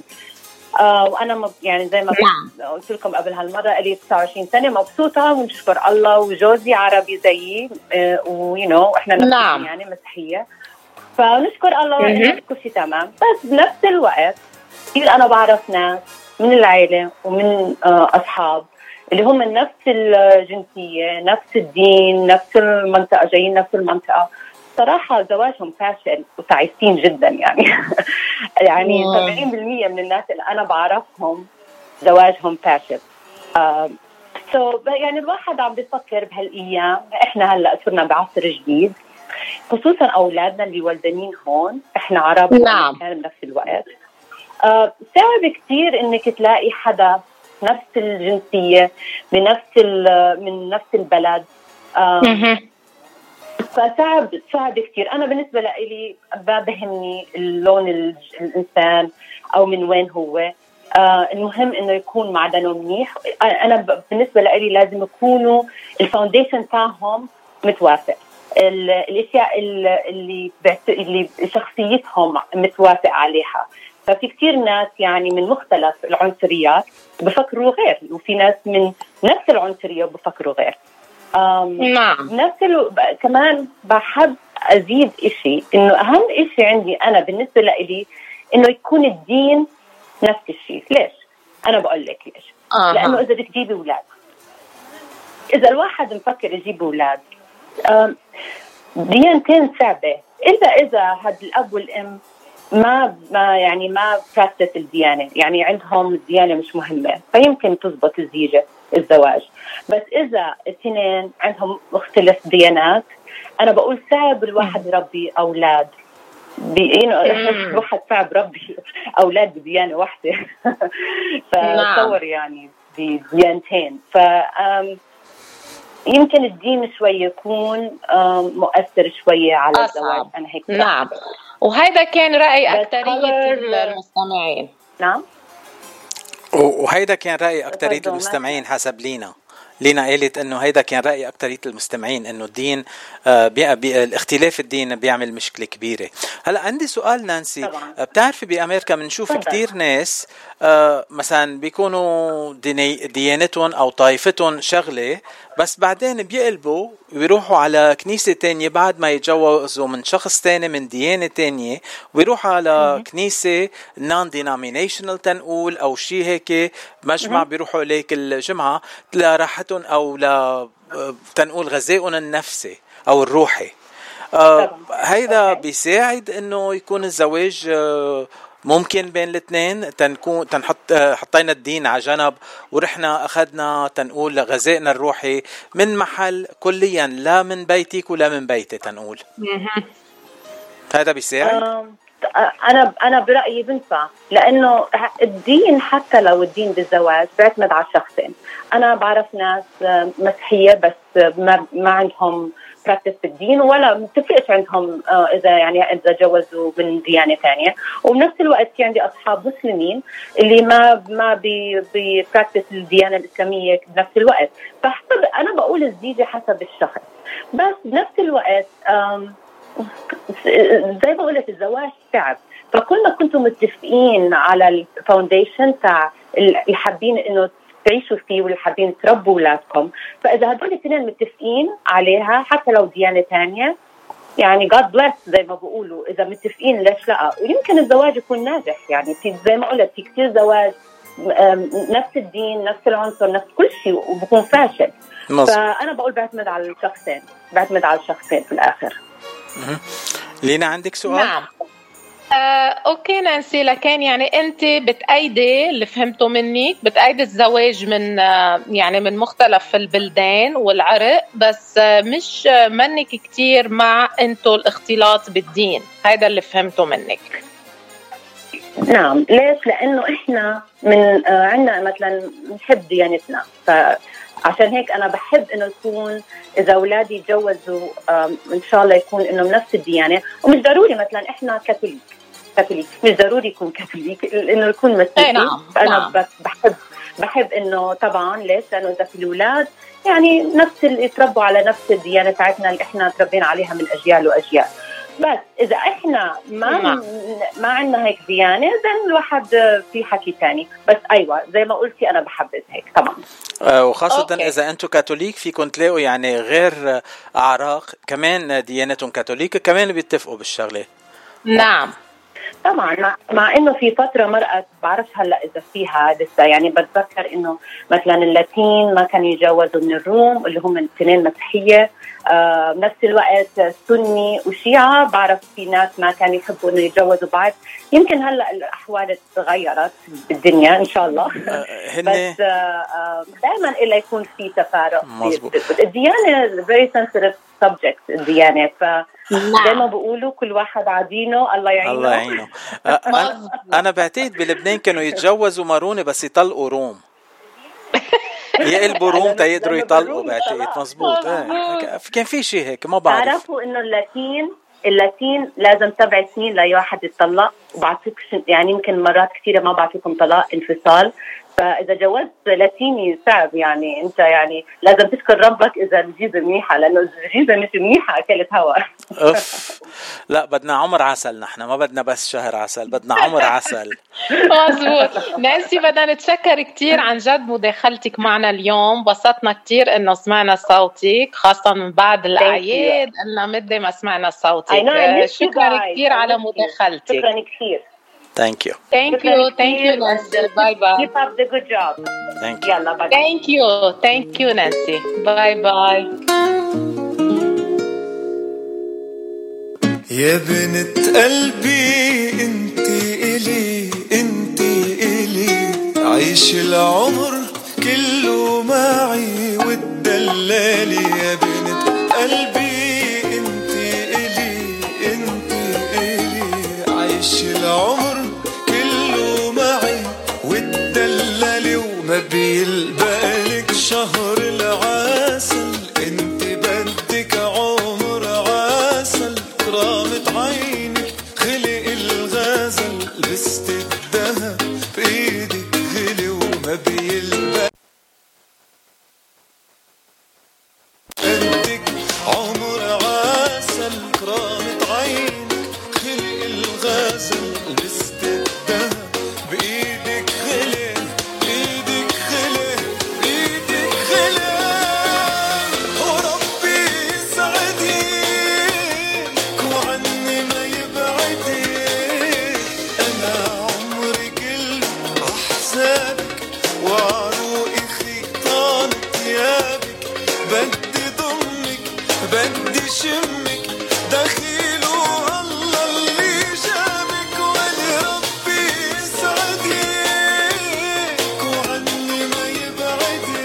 ربي يسعدك وعني يبعدك. ما هيك؟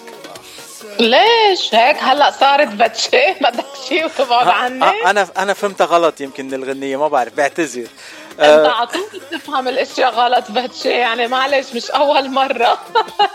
بتشي. على كل إن موضوعنا اليوم عن جد هو بوجع الراس للصراحه، نظرا لتعدد الآراء يعني، بس لاحظت في شيء مشترك عم بيكون حتى مع بالنسبة لمداخلة وفاء كمان اليونس ومداخلة نانسي، كلهم حكوا عن قصة الأولاد وضياع الأولاد. فعنا اتصال. نعم عنا اتصال هلأ مباشرة على الهواء. خلينا ناخد الاتصال. ألو، مين معنا؟ الو معك خيك إلي. أهلا وسهلا بخي إلي من كولومبو كليفلاند أوهايو. كل سنة خير. يا حبيبي. لينا انبسطت كتير إنك تلفنت هلا إلي عن جد. عم تسمع قد إيه مبسوطة. ايه طب انت ليش يعني بتغار؟ انا مش عم غار، انا مبسوط انه الي اتصل. انا بالنسبه لإلي ما بتكمل حلقه شو رايك غير ما يتصل فينا الي. مرحبا الي، يعطيكم العافيه، ان شاء الله سنه خير تكون عليكم وعليكم الخير. وعليك يا رب يا الي. إلي خبرنا أنت اليوم عم تتسمع علينا أو بعدك فاتح الراديو؟ لا بعدنا عم تسمع عليكم، تسمع عليكم إياه كل نهار. من عبكرة كان عم يتسمع علينا. أوه واو، كيف لك جلادة تتسمع عبكرة عفتشي؟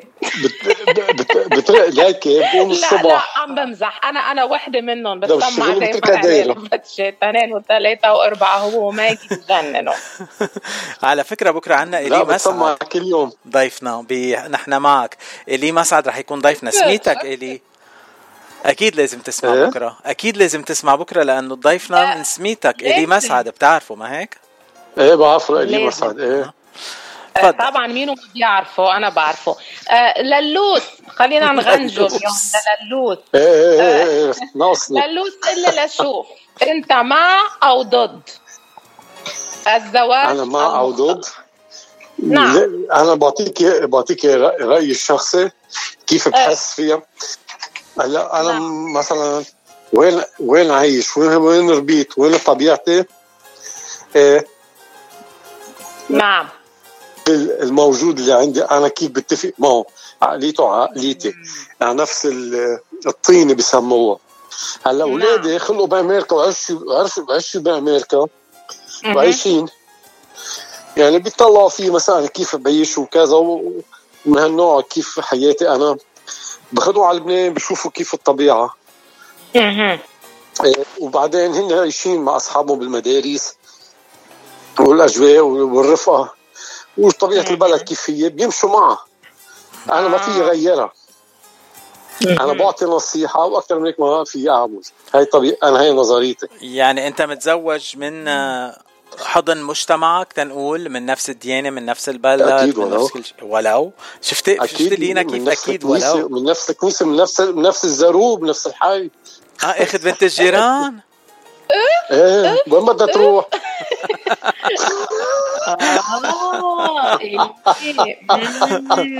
إلي كان مع التشديد انه ما بيرضى غير انه ياخذ من ملته، لانه قلنا يلي بيتزوج من غير ملته يا إلي شو بيصير؟ بيموت بعيلته، بتقل ساعته. انا لك انا يعني برتاح. قبل ما اتجوز يعني مثلا مرتي كان في بنت يعني حكينا وياها وهيك، وانا مره حسيت بشعور، يعني طلعت انا وياها 3 سنين ما حسيتش بشعور انه في شيء انا وياها اتعلق فيها. ما قدرت، مع انه لبنانيه وكنت بلبنان بس ما قدرت. يعني كانت جارتكم احلى جاره يعني؟ اكيد ما في شك، أكيد. لك هي المشكلة قصة الجمال والهيدا، بده يكون فيها الكاريزما بين الاثنين اللي شو بسموها هيدا، كيمستري. الشعور، الأخذ والعطاء، بيقرأ الثاني الواحد من نظرة واحدة، من أحساس بيطلع فيه، بيقرأ له شو هو هذا الشخص اللي بيساعدك. يعني مثلا مثل أغاني بهاتشي يلي بحطهم، شو مين الله بده يفهم عليهم إذا ما كانت وحدة من بلدك؟ وكيف بدها تتمتع فيهم إذا هي منا من بلدك؟ في أحلى من الأغاني اللي بحط لنا إياها فاتشي يا إلي؟ لا رجعنا لفاتشي، لاحظت يا إلي، رجعنا لفاتشي، مش معقول. طب انبسط، عم بعطيك كومبليمون، خليكم البرنامج تبعكم ناجح، مبسوط فيكم كتير. آخر سؤال إلي، أنت أولادك مزوجين من غير يعني إنه غير ملة، غير بلد؟ من غير حي من غير لا، لكن ابني مجوز وحده بيا فلسطيني واما امريكيه. نعم. وعائلتها مثل عائلتنا يعني بتعمل تبول وكذا وشاطر. ايه ما هو مضبوط. الفلسطينيه اقرب شيء لنا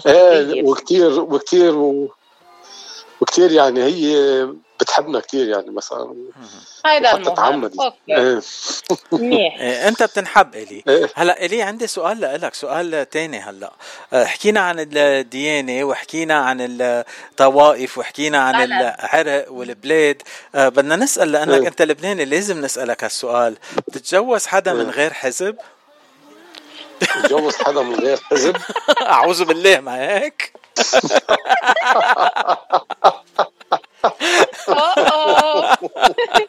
لا لا يا باتشي، هيدي صارت موضوع سياسي ما فينا نحكي فيها. هيدا عم نحكي نحن بقصص باتشي هيك صاير بحور وبدور بده يفتح لنا سياسة.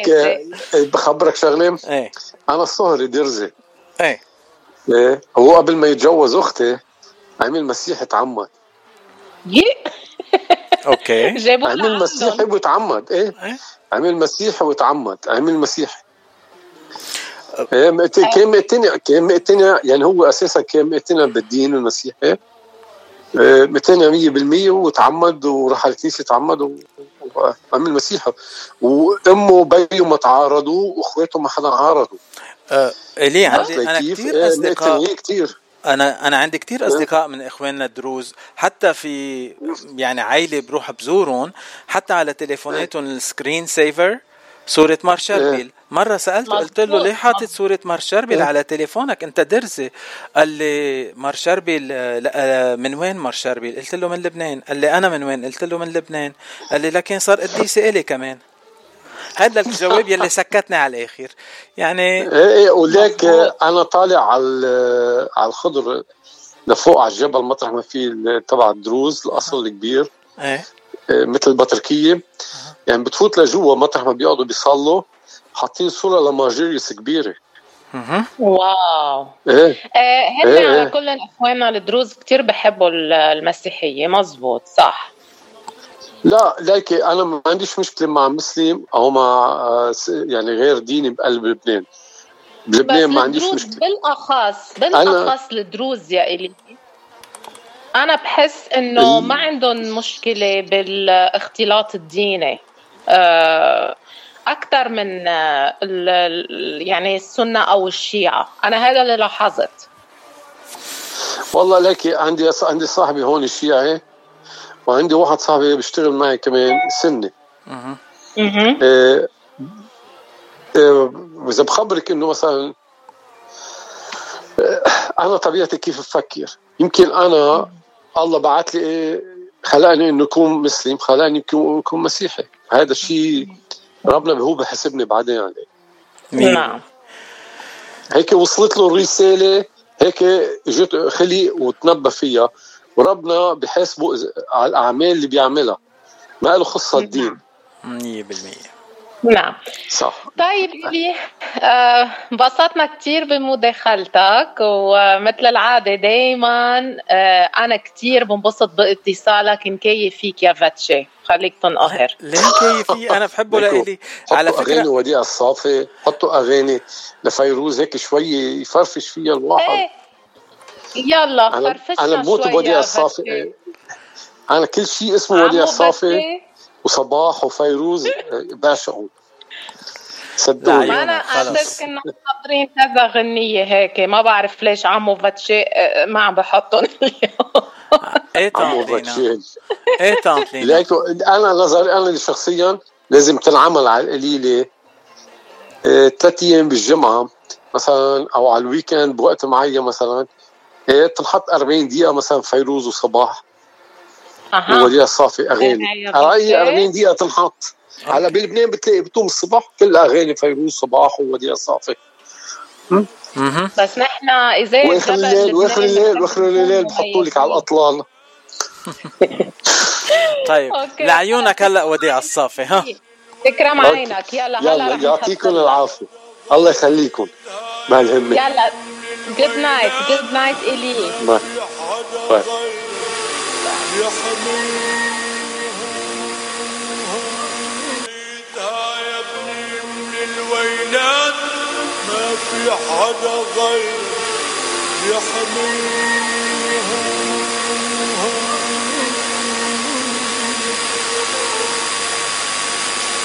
Bye. بيك موصيلك بالمات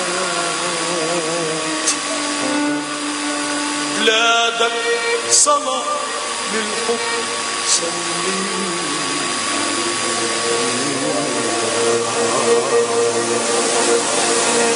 ولو عليها دقنة الحملات وشيعين غدر طلعت فيها مثل الأسد خليك بالحساب صرف البطل على الكون والدنيا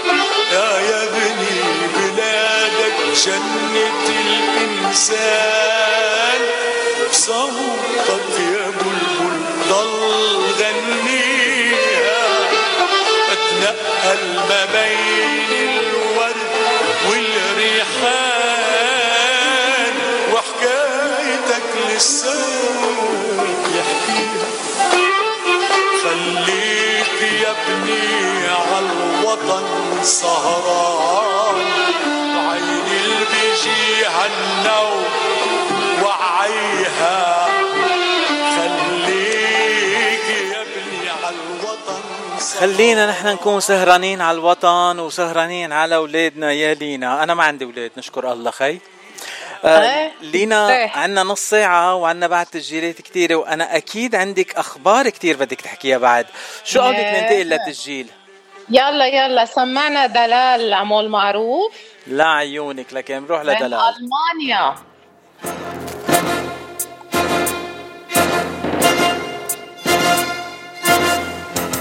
ألو دلال قصير من ألمانيا. هي أنا من إدلب عمري 77 سنة وأنا بقول بالنسبة لهذا الموضوع كلا وألف كلا، ولكن باخد رأي الكتاب المقدس لكورنثوس الثاني بيقول لا تكونوا تحت نير مع غير المؤمنين لأنه أية خلطة للبر مع الإثم وأية الشركة للنور مع الظلمة وأي اتفاق للمسيح مع بليعال وأي نصيب للمؤمن مع غير المؤمن وأية موافقة لهيكل الله مع الأوثان فإنكم أنتم هيكل الله الحي.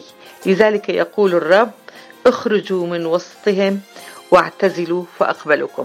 أشكر الرب من أجل هالموضوع اللي أنت أعطيتينا إياه، وسلمة وسلام الرب يحفظكم.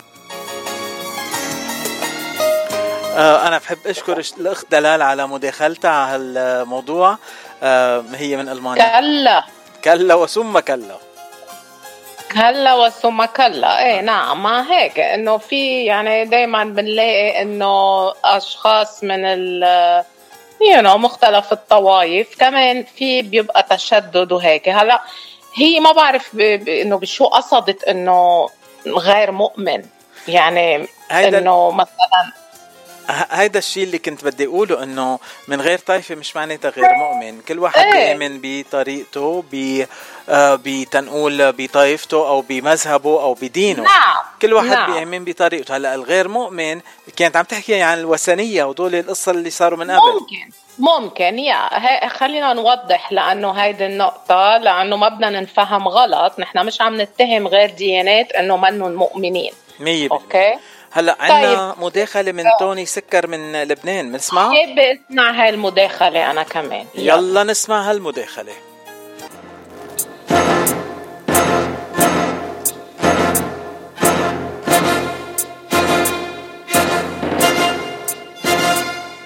يعطيكم العافية وتحية لإذاعة جبل لبنان بلوس أنجلوس. بدي حييكم وبدي أهنيكم على كل البرامج والمواضيع الحلوة والشيقة يلي بتطرحوها وبتلامس المشاكل الواقعية والمعيوشة. بالنسبة لموضوع الزواج المختلط بالدين والعرق، موضوع صراحة ما بيتعالج بسطور قليلة أو بمداخلة قصيرة، إنما فينا نعطي آراء ومواقف عريضة ومبدئية بهالموضوع. إذا انطلقنا مثلا عن تعريف الزواج، الزواج هو ارتباط بين شخصين في انسجام عاطفي وجداني وروحي وجسدي بيناتهم. إذا انوجدت هذه العوامل بالزواج، وإذا بدنا نصنف منقول إنه بهيك علاقة سامية بشرية بتسقط باقي الاعتبارات العرقية وكله باقي الاعتبارات. أكيد هيدا الموضوع ما بينطرح بالدول الغربية المتقدمة، يعني هونيك ما بيعني لهم الدين، اثنين بيتجوزوا آخر همهم الدين، ما بيعرفوا هيدا شو دينك وأنا شو ديني. إنما هون بيسألوا أوقات بينطرح الموضوع عنا ببلاد الشرق المتعصب. بعتقد إنه حتى عنا ببلاد الشرق المتعصب وصلنا لمرحلة إنه الأكترية في تخطط هالموضوع.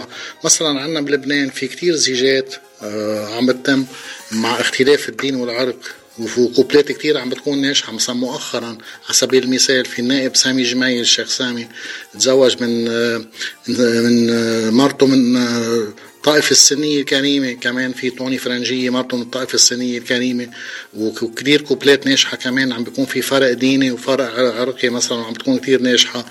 عادة الزواج، وكمان الزواج المدني أصلا حل جزء كبير من هالمعضلة، لأنه الزواج المدني شو صار نقطة تعادل ديني بين الزوجين، لا أنا بروح عدينك ولا أنت بتروح عديني، كمان حل المشكلة. وأخيرا أنا بقول أنه قرار الزواج بس يكون صادر عن النضج والوعي والحب. كل الاعتبارات الشكلية ومهما كانت هاي الاعتبارات دينية أو عرقية بتسقط، والكوبل أكيد بيكمل بهالوعي وبهالعطاء وبهالانسجام الروحي والفكري اللي بيكون على أساسه ارتبط. وبعطيكم ألف عافية وبشكركم على البرنامج.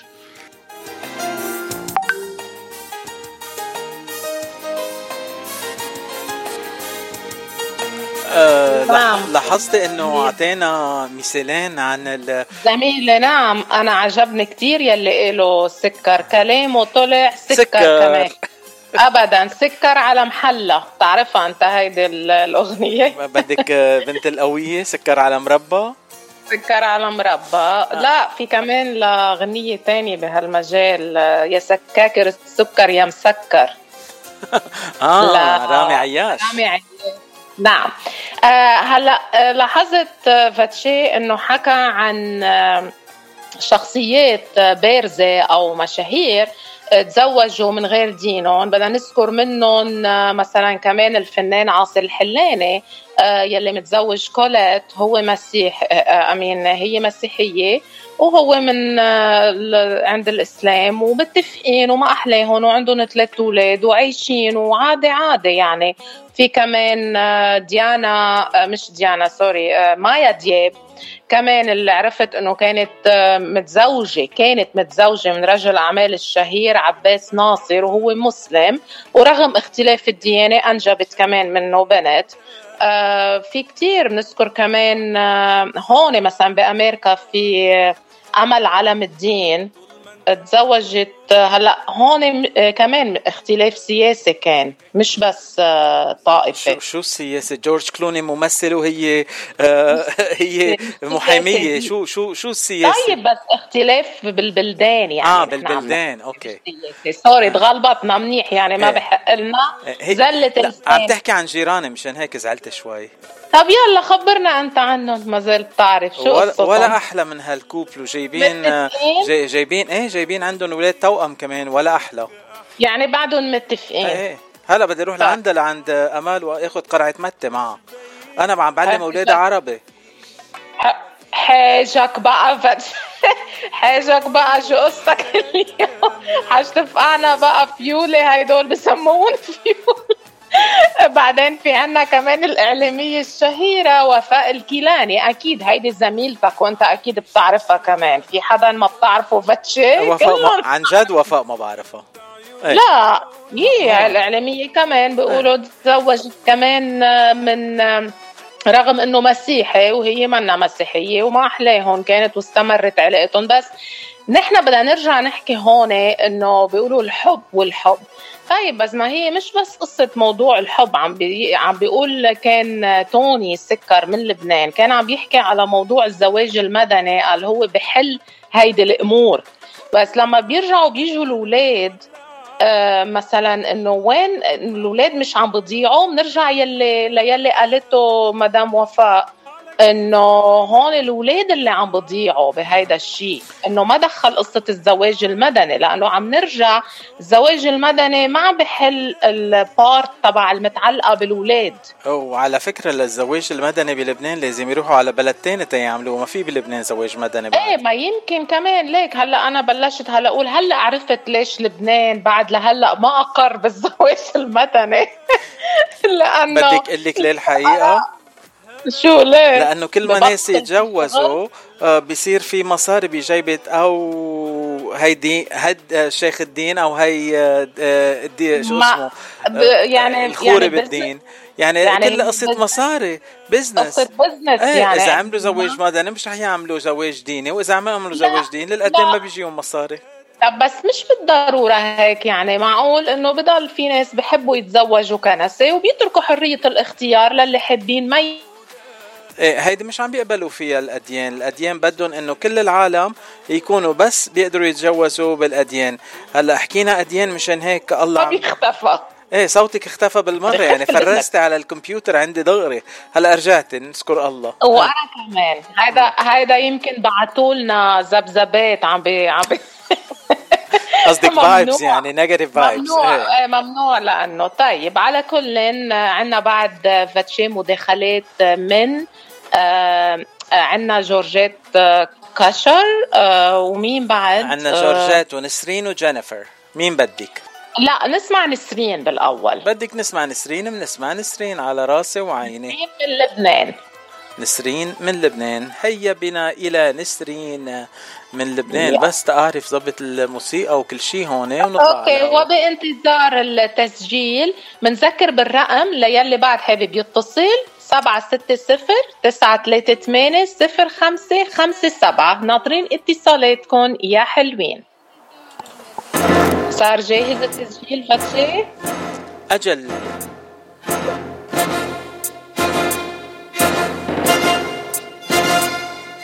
يعطيك العافية لينا، كيفك؟ أنا حبيت شاركك رأيي بالموضوع اللي حتطرحيه هيدا الثلاثة إن شاء الله بخصوص الزواج المختلط، سواء قلتي بالعرق أو بالدين أو بالجنسية. هلا أنا بالنسبة إلي ما حقول أنه أنا بعارض بالمطلق أو بوافق بالمطلق. أنا بحس أنه الإنسان هو لازم يعني كل وضع بيفرض شيء. ممكن أنه في وضع أنا أقول لا أنا بعارض، ممكن وضع أقول أنا بوافق. يعني أنا شو قصدي أنه كل إنسان لما يصير معه هذا الاختلاف، إذا مثلا بالدين ولا كان اختلاف باللون أو كان اختلاف بالجنسية، يقيم الوضع. أكيد الحب هو الأساس فيهم، وبتيجي بعدين بده يكون عارف الإنسان الصعوبات اللي ممكن يواجهها بالنسبة بالمجتمع كأول نقطة هو حيواجهها لما بده يقدم على هيدي الخطوة، وكمان بالنسبة لأولاده. يعني عرفتي شو قصدي؟ يعني الإنسان لازم يدرس الموضوع من كل الجهات، بالنسبة له أول شيء كمرحلة أولى، وبعدين لما بده يصير عنده أولاد كمان كمرحلة تانية بده يكون عارف وفاهم وعارف شو بده، كيف بده يواجه هيدا الشيء هو والشريك اللي معه. إذا حاس الإنسان إن هو قادر يواجه هيدول الأشياء وما إنه يرجع يتخبط ويصير انفصال أو شيء، أنا بكون مع. وكمان إذا المفروض الإنسان يقيم إيجابيات سلبيات، إذا إيجابيات أكتر من سلبيات كمان بكون مع، بس إنه مش مع بالمطلق ومش ضد بالمطلق.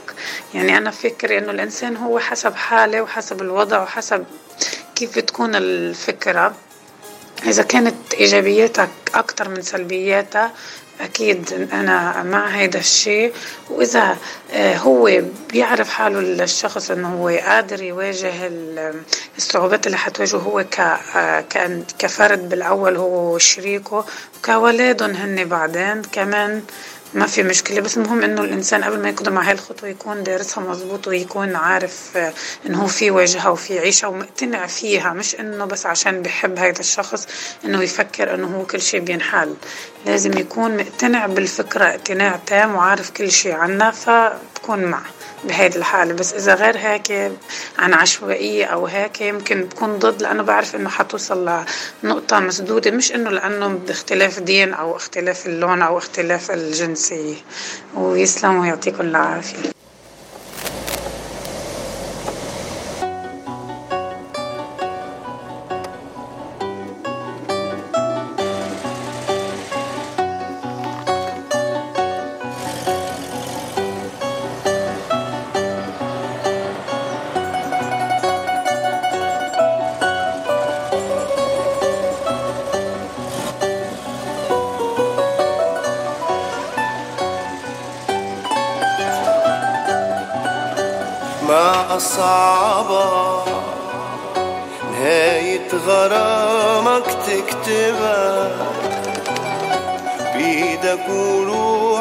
تعذبها وما يكون عندك حل، ما أصعبها تكون النهاية شايفة ومنك قادر توقفها ومجبور إنه تفل إنه تفل،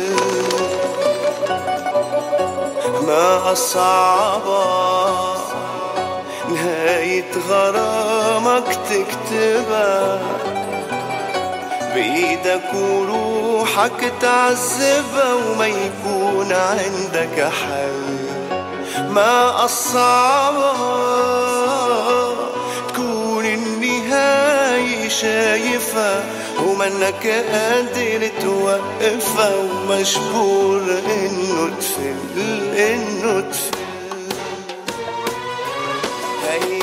غرام المستحيل يلي ما بيكمل، هيدا حلم ليل وطويل حاجة تتأمل، لملي مجراحك عالهدى انت مش أول حدا قبل ما يوصل فل فل، هيدا الغرام المستحيل يلي ما بيكمل. الله يساعدنا على الغرام المستحيل يا لينا، يا حرام على الغرام المستحيل. مثل ما عم بتشوف فاتشي في كتير يعني آراء متضاربة، والأكترية بنرجع ومنحور ومندور ومنرجع لموضوع الدين. هلأ هون حدا كمان معلق لي، أنا رأيي مش مع الزواج المختلط لأنه بيضيعوا الأولاد بالنص، ما بيعرفوا بعدين لمين ينتموا، لديانة الأم ولا الأب، قال بيكونوا محتارين. يعني مثل ما قالت مدام وفاء، ومن ناحية العرق قال ما عندها مشكلة، ممكن تتزوج من عرق تاني بس يكون نفس ديني. الكومنتس كانوا اللي اجوني كمان على تيك توك، بس عرضت الموضوع كمان اجاني كتير كومنت، رح اقرا شوي منهم قبل ما ننتقل لاخر راي او اخر رايين.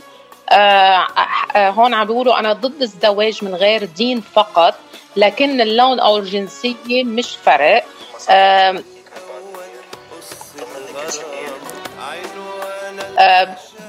بالدين نعم عم بقرأ كنت بعض المداخلات. ايه تفضلي كفي.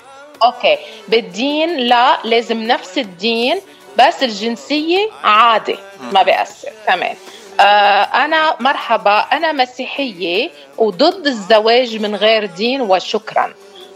حدا كمان بس هالقد هالقد لو كان مسلم ومن غير جنسية ما عندي مشكلة. بعدين قالنا الدين حدا هون عم بيقول ممنوع الزواج المختلط يعني ممنوع بلا مقارعة أو مشارعة. منفكر تمنا ومنمشي حسبه وخلصنا. أوكي قوية هاي. ما بعرف. كمان أنا موافقة على كل الزواج المختلط ما عدا الدين. قال بأيد أكيد لأنه القلب وما يهوى. أوكي ما عندها مشكلة. زواج مختلط بالدين أنا ضده. كل مين يتزوج من دينه أحسن بدون مشكلة بالدين. كمان هون والله الواحد لازم ياخد من بلده ومن دينه ومن طائفته مع اني مش متعصبة ابدا. هيدي وجهة نظري. ايه واضحة القصة ما في تعصب ابدا. وقال هيدي ايه وحكمت هيك من تجارب العالم هي انه هي مش يعني شو بدي اقول لك فاتشي اجاني هون 100 كومنت كلهم بعارض هون أكيد ضد الفكرة لأنه من الألفات سنين من ألفات السنين مكتوب بكل الديانات إنه ممنوع. قال هلأ بوقتنا حاليا بدنا نحرفه قال للدين. قال كيف يعني إنه هاي أبدا مش عجبة ما بدها إنه. قال أنا تمنيت أتزوج أجنبية وبالفعل اتزوجت أوكرانية بس للأسف ما انكتب لنا عمر نعيشه سوا. يعني قالت له باي باي الأوكرانية. أوكي. اسمه هشام ما بعرف. ما تفتحي للزلمة خلاص. لا ما قلنا عائلته. اسمه هشام.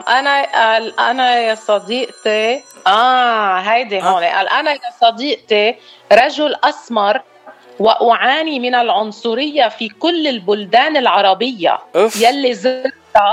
يلي زرتها ومنها لبنان يلي درست فيها.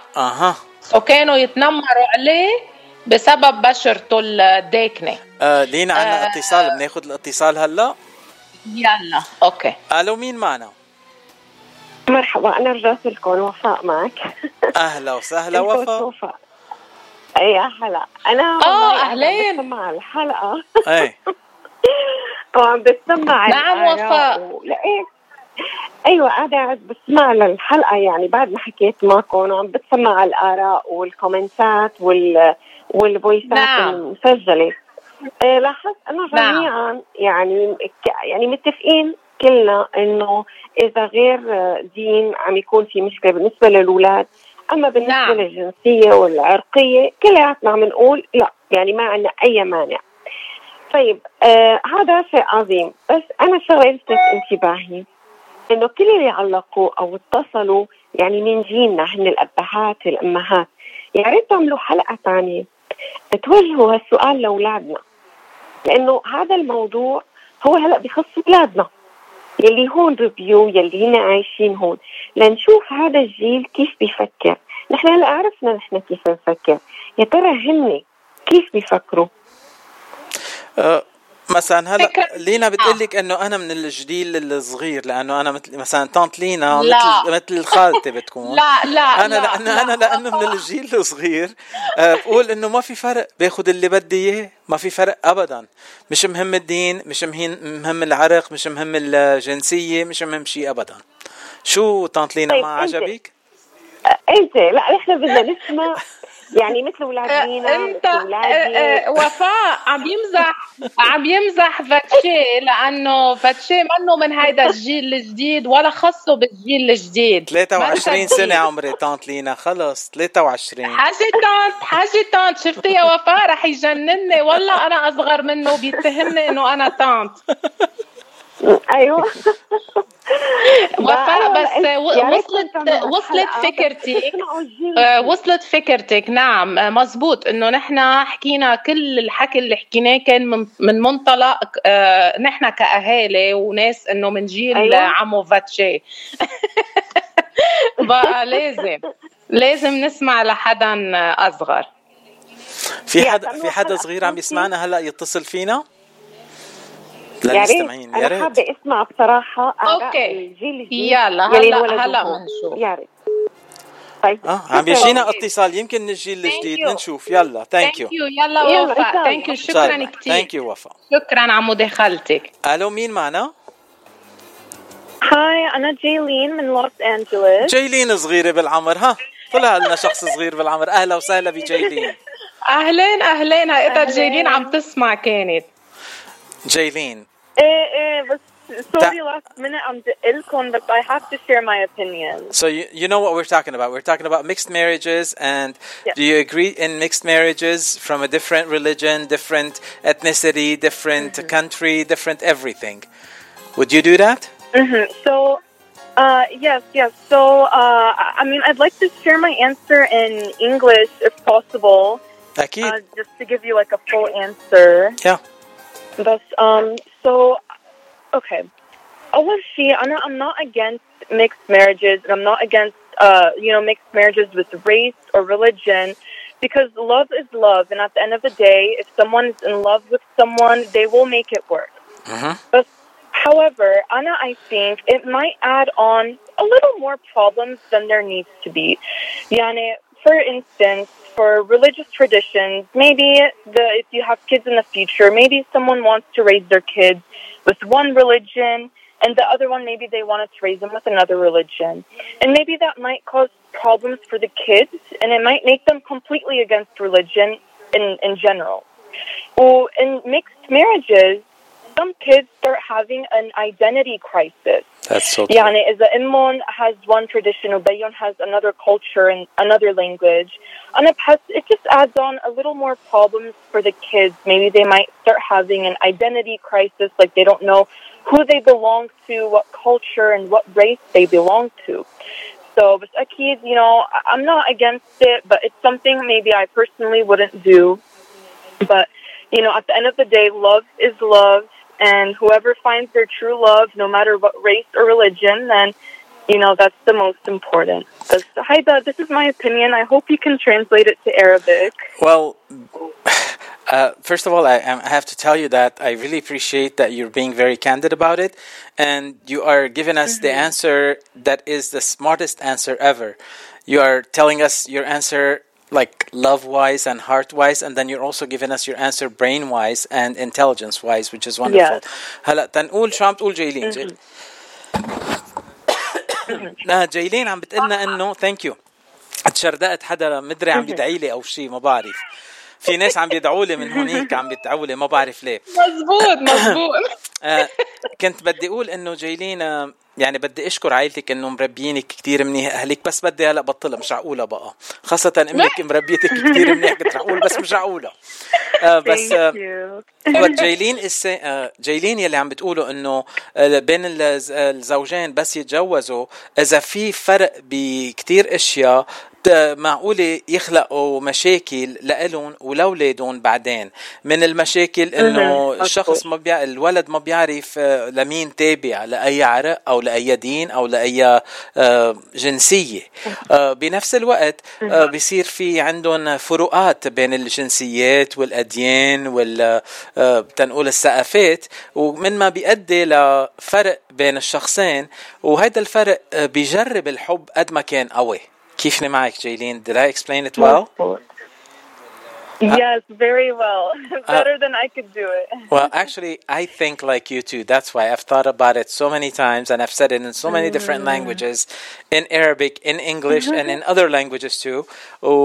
وزميلتي هون مش عم تحكي ولا كلمة، ما بعرف ليه. أنا مبسوطة من يلي سمعته. Because my answer is amazing. Yeah, you are amazing, Jaylene. That's what I'll have to say. You are amazing. I'm sure you take after your dad. What? طب معقول فتشي؟ طب معقول يعني بتقلي إنه يعني أنا محتارة عن جد. تعرف شو بدي أقول لك؟ أنا من هلا ورايح كل شيء بتقوله بدي أقول لك سامفريان. خلص سامفريان خلي لنا اياه. انا لفيليمون بهيدي الاغنيه انا كتير بحبها. شو ما قال لك سامفريان وسنفر له على السامفريان. جيلينا انبسطنا كتير بمداخلتك مدام وفاء. يعني مش معقول طلبت انه يطلع حدا يحكي، وكيف انه عن جد ثقبت دقيتي بهيدي اللحظه لانك كنت عم تتسمعي. ثانك يو كتير وبتشكر مداخلتك كتير. برافو على الجواب تبعك. Thank you, Jaylene. Thank you. Thank you. Okay, bye. Bye.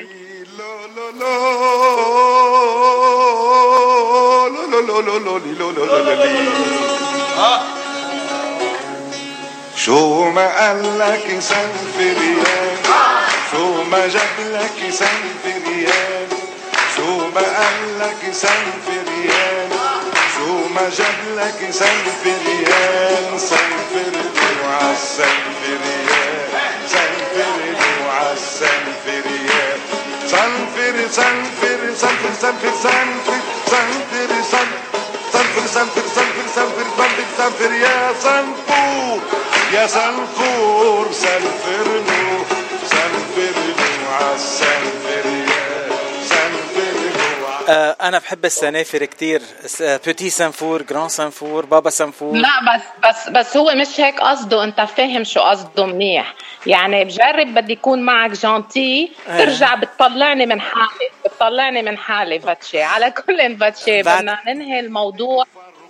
لا بس بعد عنا تسجيل واحد من جورجات، ما بدك تسمعي؟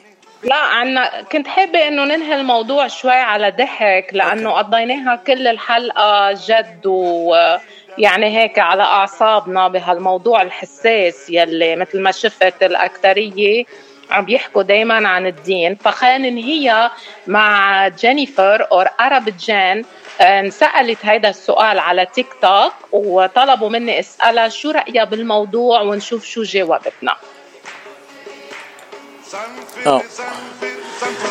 لحظة بس تظبط التسجيل لأنه مش عم يزبط لأنه الوقت عم يخلص وبدنا ننهي الحلقة مع عرب جان على رأيها بالموضوع. اسمع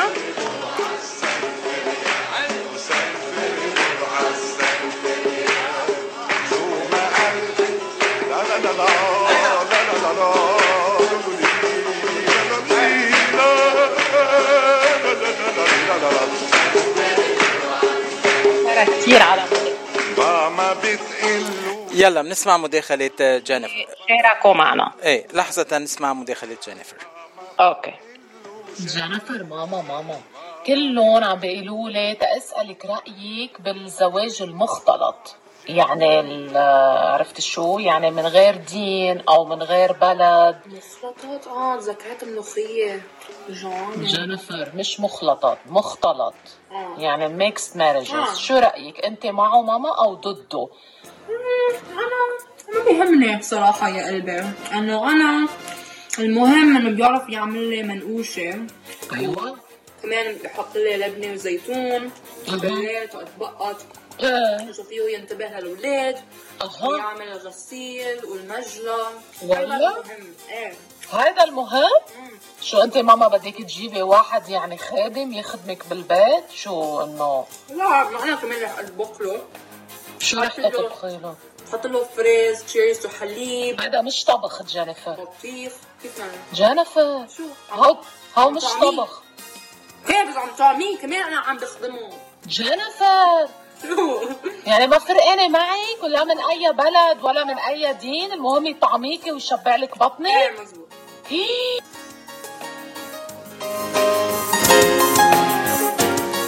ولا اهضم من جينيفر، عقلتها بس ببطنها هلا وبتحكي عني انه انا جينيفر ما بالها بشي، بس في كان جواب مبطن لأنه هي قالت جاوبت بطريقة ذكية إذا انتبهت، قالت إذا بيقدر يعمل لها منقوشة ولبنة وزيتون، وهيدي وين يعني برأيك فاتشي؟ وين مين بده يعمل لها لبنة وزيتون ومنقوشة غير إذا كان ابن بلدها؟ فهيدي كان جوابها بس بطريقة طبعا فكاهية.